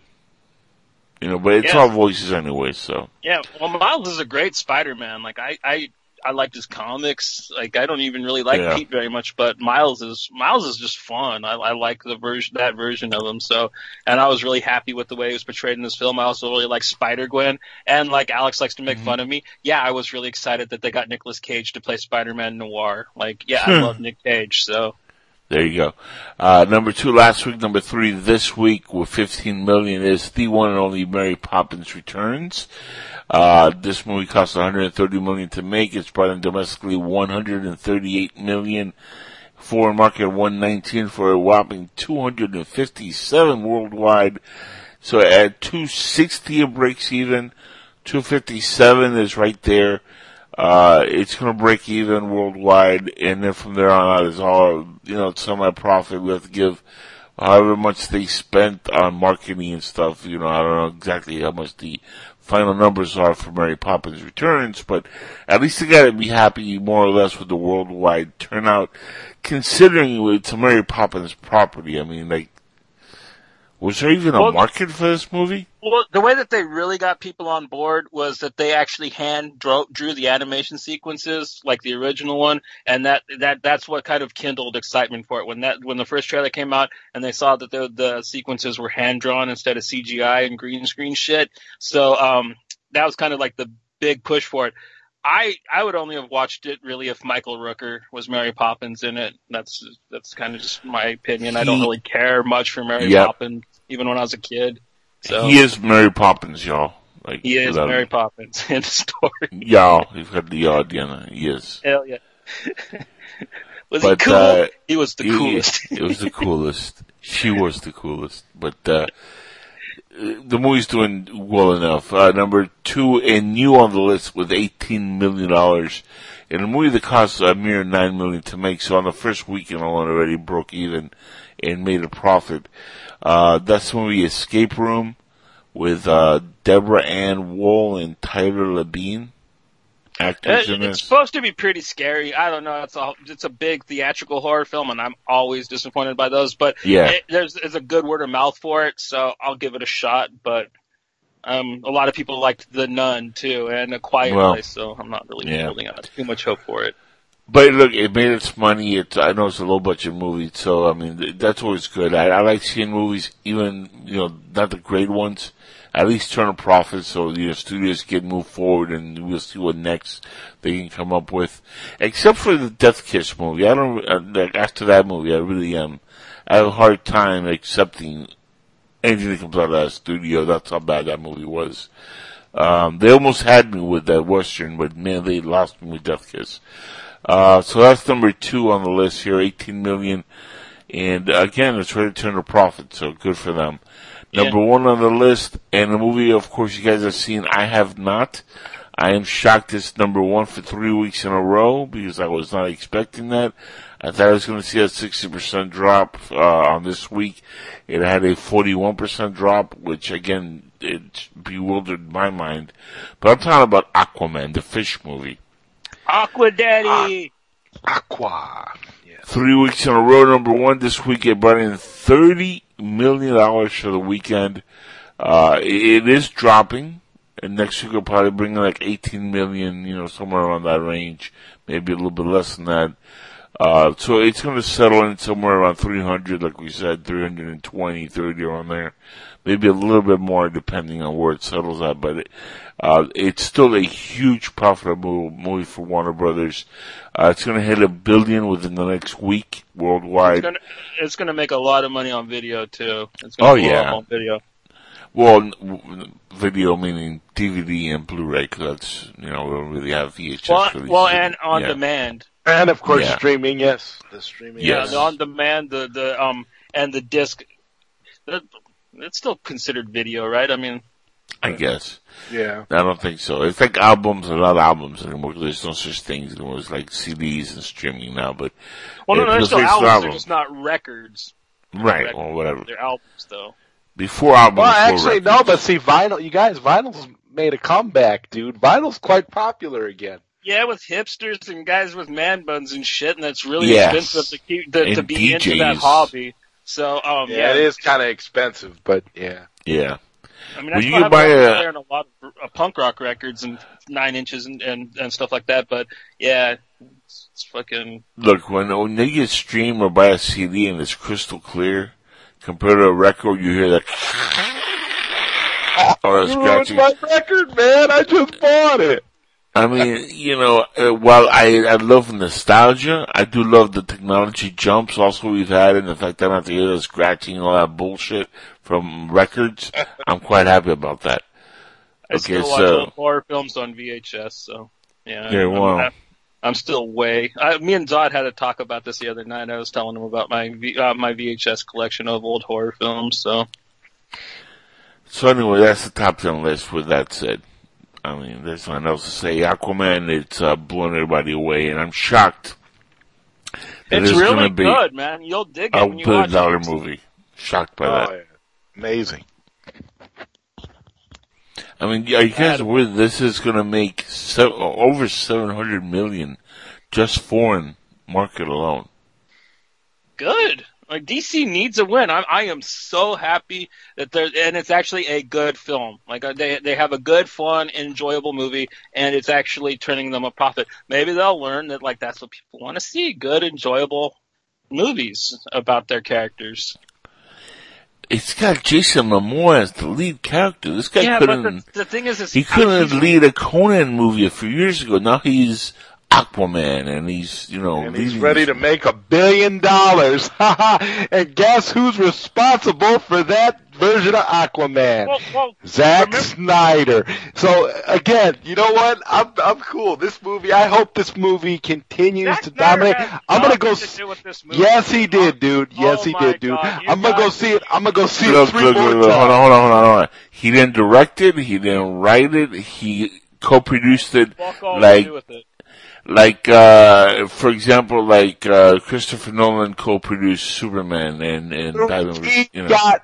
He was the one that casted Jason Momoa as Aquaman in the first. but Okay. was he really was he the casting director for that for that Yeah. movie Yeah, was I he mean- the guy that was uh, actually like ha- uh, sitting there on the couch watching everybody come in? No, he wasn't. No, There's he some guy wasn't. probably named Avi or or Gary that did it for him, and like they, and they picked Jason Momoa. And Jack, let me ask you this: Who the fuck was Chris Hemsworth before you saw him as Thor?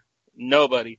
So like if he could do it, so can Jason Momoa, in my opinion. he was Captain Kirk's daddy before he was Okay. Jason Momoa, Jason Momoa has been in some pretty good stuff though, yeah, man. um, he was in. Um, let me think. Let me think. yeah name that Yeah, uh, uh, Stargate bullet Atlantis. Yeah, that was amazing. Star. bullet Was to the Frog on Game of Thrones, you idiot. Yeah, so what? That- that was Thrones TV. Kind of is such a hipster piece of shit. So yeah I've No, never seen no. I've never seen a single episode of Game of Thrones and I don't plan to But I have that's no desire but to Actually, talk. All he did is like grump, grunt, and hump Yeah. shit. So it's not like he was acting. He just kind of, And let's look. Let's look at the resume here. He did Conan the Barbarian, which is terrible. Bullet to the Head, which is terrible. Was, which is terrible. Sugar Mountains, which I've never seen. The Bad Batch, which is another bad movie. Justice League, which is terrible. And he finally got it right with Aquaman. You forgot ba- um, Stargate Atlantis, which is what made him popular to get. And he's also on, trying- he's also on a series called Frontier in uh I, I'm not On counting TV too. shows. We're, we're kind of only movies. This is a cinematic, you know, outpouring of. Was that the one where he played the Irish pirate with like the the elephant tusk knife? So I was like watching. I'm like, yes, Jason Momoa, the fucking Hawaiian guy, is just so believable as an Irish pirate. Like, Oh, come on, you guys didn't see Braven then either. Okay. Look, What? he had he had six horrible movies, and now he finally made a seventh, which is pretty decent, or pretty good, or great. I haven't seen it, so I'll he's give you my judgment dude. on He's that. actually finally hit his stride with a character that he's having fun with, and you have fun with him uh, in the film. So I, I good give him because he looks he looks something like the comic Raven. version. So it's good to see that a different interpretation, a different take, uh, which does you know pick some things from the comics. I will say that there's some things in there that are similar looking, uh, but for the most part, this is a completely uh, unique take on the character, which is fine. This is what audience obviously like, and uh, it's going to hit a billion dollars Thor. I worldwide. mean, like, so. just, like the DC guys just pretty much looked at what they did with Thor, and they're like, "We can do that with Aquaman. We, we Yeah. can do that with Aquaman," and they and they did Yeah. it, and they pulled it off, and it's good. Just like they did with Thor. So there you go, guys. That's uh, the box office top 10 list for the week that is ending in January 7th now because it's already past uh, midnight here in Miami, Florida.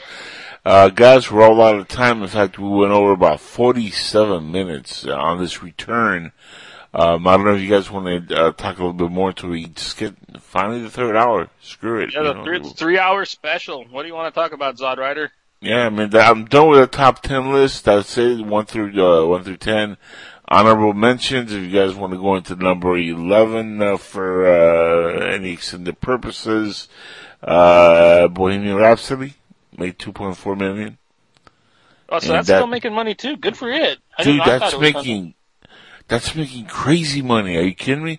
It's got 550 million foreign market money. That's incredible. Okay? especially for like a biopic, like a period piece film. That's pretty good In a movie that didn't even open up in China. because of gay people. Yeah, that's right. Yeah, they don't like the gays in China. They don't. Um, yeah, well, well, they're gay friendly though, like Brazil. It did really well there. Um, believe it or not, it's kind of ironic, but Australia, the land down under, is really uh, gay friendly. Brought in 30 million there. Um, you yeah, the land down under. yeah, they on- they only um they only ban horror films in Australia for some reason. Like you can't like release a horror film in Australia, but pretty much anything else they're they're cool with for some Yeah, reason. but but but you get you get you get it the right the, the land down under, and they're like, you get it, you know. you talking so- about the Lapland? Never mind.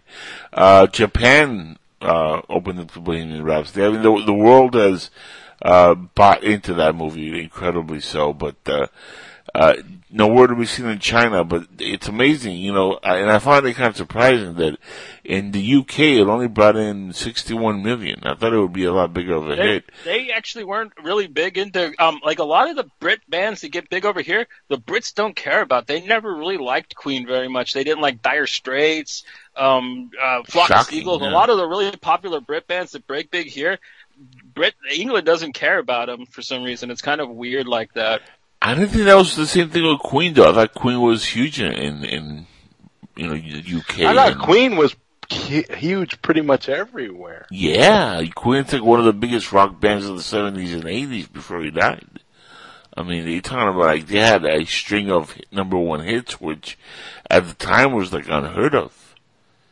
And just the song Bohemian Rhapsody alone, the way that that song is structured, it's amazing that they even got that on the air. But uh, uh, I mean, back then, a a what a six minute long song. I mean, that's Yeah, without without getting cut for radio edits. Yeah, You that's know? pretty unheard of. even back then, t- today it's impossible, but back then it was like unheard of. So I mean, for that to be the case, They they were looking at him. They were looking at him like they were crazy trying to get that on the radio. But it worked. I mean, and it's funny because that song has had so much life over the last three decades. It was number one twice in the in uh, the the charts. Uh, originally when it came out, and then And when it with hit Wayne's World. Wayne's yeah. World, yeah, and then the Wayne's World brought it back, and it was not only did it sell the hell out of that soundtrack, and that soundtrack sold like crazy, but it hit number one again as a single. Which I mean, name me a handful of other songs have ever done that. Period. Yeah, it's it's pretty rare. I mean, that's an incredible task. So I'm I'm shocked by the box office results foreign wise, but uh, my goodness, I- I'm surprised the UK didn't embrace it a little bit more. I mean, this is one of their bands. You would expect them to embrace it. Hell, it made more money in South Korea. Well, the thing about the, the thing about Japan and South Korea is like they love all things rock and roll, and and, uh, and especially with Korea, a lot of that stuff is new to them because um, since the, they've been liberated after um, the Korean War, so they've really embraced like rock and roll culture and stuff like that, and like they've really gotten into all that type of stuff. So when things like that come out, it's really exciting for them because it's sometimes even new things that they haven't learned about yet. So it's not too surprising. Then Japan, per, they just love rock and roll. They like country too for some reason, but rock and roll, all things rock, they seem to just just love. And it, that's why I love them as a culture. They just like embrace weird stuff from around the world, and, and they're just cool. Now, that's the movie I want to see a bunch of Japanese cowboys. Oh, actually, that, dude, there's a couple of them. They're, like, uh, you want me to like? T- Takashi Miike made a really, really good um, Japanese Western film called um, Sukiyaki Western Django. It's actually in English too. Like it's recorded in English with Japanese actors. It's it's hilarious. It's so good. Like if you should check that out if you want to see. And then um, I forget the director, um, but a Korean guy made a really good. It's it's kind of a remake of um, the Good, the Bad, and the Ugly, but it's called The Good, the Bad, and the Weird, and that is a really really good Korean Western film. That's also really funny. It, the, the, I highly recommend checking out both of those if you want to check out like weird Asian Western films. By the way, guys, something we have not talked about um, at all, and uh, you know, closing the show up here, I think it'll be kind of uh, an epic way to do so uh, because it's back for a second season, and I saw the first two episodes uh, yesterday, and they were historical. The Orville season two. Are you guys Was seen the it- first episode? Oh God, Oh. yes, Is it back that was on? hilarious. Oh my god, it's so funny. I have to get them off the library because I love the first season. So yeah. Oh, dude, the second season has picked up so epically, uh, incredibly funny. The great release in the first episode. Dad, you know what I'm talking about. yes, sir. I know what you're talking about. The character Bortus, which uh, he comes out as this badass Klingon type of character, and he's in a same-sex marriage. Uh, his species, which are like the Klingon of the show, they turn their female into males, with all transgender to begin with. Uh, which is, it, it adds, uh, in the first season, it added for so much, you know, hilarity and confusion at the same time, but, uh, this is from the mind of Seth MacFarlane and, uh, the second season with the great, re- the, the episode of the great release, that first episode, did when he, when he unzip his pants. Now, did you see the second episode where he has the porn addiction? Yes!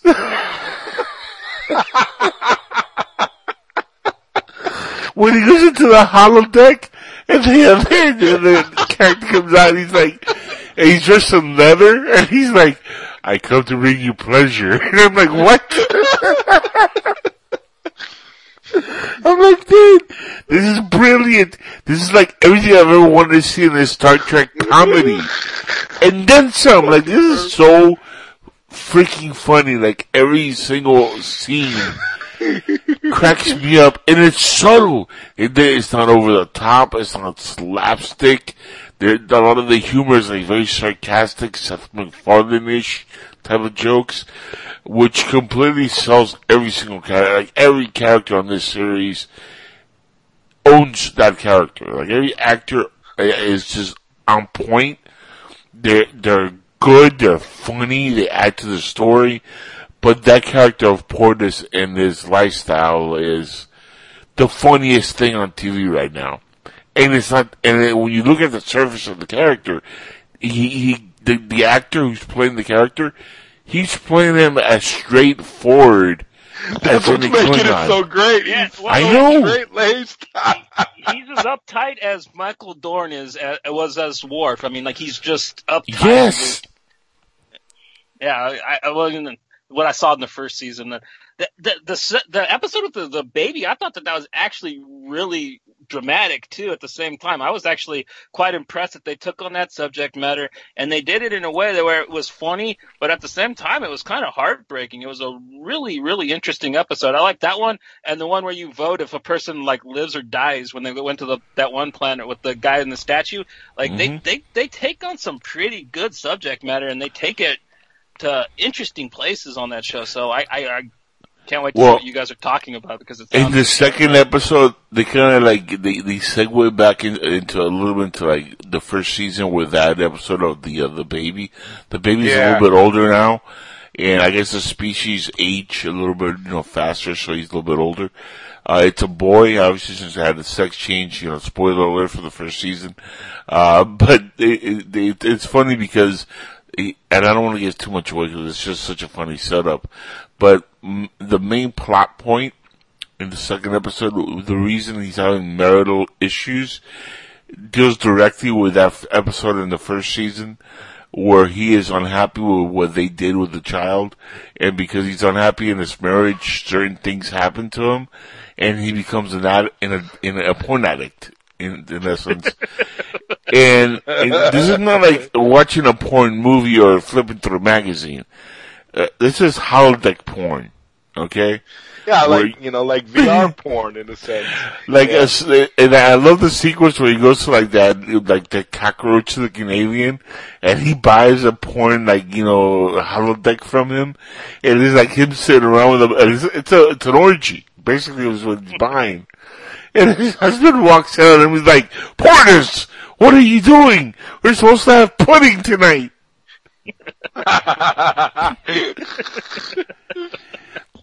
I have not I love the way laughed. that it gives. I love the way that the fucking porn creates a bigger problem later. Bro, it's so epic. They order pizza and like shit comes out. what? Let's get a He, piece. He, he uploads a virus but accidentally almost kills everybody. Like, there's so much epic, funny shit happening in this show, which is like, it's random, The best Star. Trek show. It's the best Star Trek show. It's like Star Trek at everything but name. For real. Yeah, completely. The Orville is, I think it's better than any of the Star Trek series we've had since the next generation, to be honest with you. it is for real. It's definitely Yeah. better than that Discovery uh, crap. Uh, Yo, oh, Discovery is garbage. it has it's better- Doug, and it has It's Doug Jones in it, by the way. And Doug Jones is my dude. I love Doug Jones. But The Orville is a knock out of the park. Johnny, go for it. Maybe, maybe, maybe when they cancel Discovery, uh, Doug Jones can jump ship and go be a funny alien on the Orville. That'd Yeah, be he'd awesome. be more at home there because he's actually a really funny dude. I mean, like if you watch him and John dies at the end and stuff, he's hilarious in that. So, it would, Yep. he would be much better. I, dude, like Discovery is such a letdown because it does have a good cast. It has Michelle Yeoh, it has Jason Isaacs, it's got Doug Jones. Then Yep. the um, main chick, she's pretty decent in it. And but it, the, it's like uh, you guys were talking about Doctor Who. It's just written like shit. And it makes no sense. it's It's supposed to be a it's supposed to be a prequel to the original series or somewhere in that timeline, but yet everything looks like it's out of the uh The, the, Brian the Singer verse. universe. Yeah. Or the uh, JJ universe, sorry. And it's not supposed to be in that Kelvin universe. It's supposed to be set in the original timeline. So they, they've completely screwed up Discovery. The guys were, Klingons. oh yeah, the Klingons look, actually the, The Klingons look like ever. Bortus' they look like Bortus' species more than Yeah, that's what I'm saying. I wish the Orville Yeah. would just become ordained as a Star Trek show. Like that would be like an awesome finale. We find out that it really is a Star Trek show, but that they were just in like a holodeck simulation the whole time. Well, there's so many. There's so many Star Trek people attached to it. I'm surprised like they can't swing it because isn't like Jonathan Frakes and all them guys like involved? Oh in yeah, yeah, they're Yeah, all on yeah. there as directors and producers and shit. They could just honestly just say, yeah, this is actually in the Star Trek universe. It's just set up on a ship where everybody's a goofy ass, you know, funny motherfucker. Guys, we're all out of time here. This is three hours of the roundtable. Hopefully next week we'll have uh, Jason Justice back with us. Uh, Zod Rider, Johnny Alpha. It's been a lot of fun, especially the last uh, few minutes here talking about the Orville. If you guys have not seen the first two episodes, check them out. They're out right now. Do whatever you have to do to watch them on demand. Worth every second of your life. Hilarious stuff. I hope this series goes on for many, many seasons because literally it's one of the best shows on TV right now. It really It's is. the best thing ever. It really I mean, is great. The, the great release felt like the great release. I'll give it that much. and until you watch that Johnny Alpha, the expression on Bortus's face when he's on the great release says it all for this series. It, it sums it all up perfectly. Guys, so next week we'll be back uh, live, hopefully on the round table. Now I am moving uh, from my house to a different location within the next few days, so I'm not 100% sure if I'll be on next week. Hopefully I am on, uh, but we we do hope and promise to be on more often this year than last year. That's one of our uh, you know New Year's resolution. As you can tell, my voice is getting better. I'm getting more into like you know doing the shows again uh, which is really uh, exciting for me because for a long time I could barely speak last year, and that was you know troubling. I don't know where that was going, but hey, I, I'm almost there. So uh, hopefully uh, next week we're live. Hopefully I moved into where I got to move into, and we could you know continue forward with the show and. Look forward to uh, Inside the Chackal's Head coming back also at the end of the month. That's going to be live, and that's of course following this guy right here, Zod Rider, in the Zod Rider Show Tuesday nights. Uh, Zod Rider, uh, do you have anything to plug for your uh, the Zod Rider Show coming up? Yeah, he's gonna talk about the Snyder Cut again. Well, actually, actually, the Zod, the Zod Rider show will be coming back. Uh, hopefully this, hopefully this Tuesday will be my first um, show Snyder back Cut for Rant. 2019. But it will, it will of course be another episode of Snyder Cut Radio. So definitely tune in. Wait a minute though, but Uh-oh. Johnny, you're gonna have to join me. Uh, we're gonna ha- we're gonna have to pretty pretty soon. We're gonna have to do that Fist of the North Star episode I've been dying to do for years. Yeah, the Fist of the North Star Mandy episode. I got I got uh I, I'm I'm I'm working on I'm working on some things. I'm working on some things trying to trying to lock up a couple of the old voice actors that are still around from the old animated movie, dude. Oh hell yeah! We'll see what we can do. you, you Well, can get the guy to play Jackie the Pretender. That would be dope. He's like my favorite you go. character in the movie. Pow pow to that. Till next time, guys, this is the Roundtable Show. Have a great evening. We'll see you next week. Stay classy. Hopefully. There you go. Stay classy, San Diego.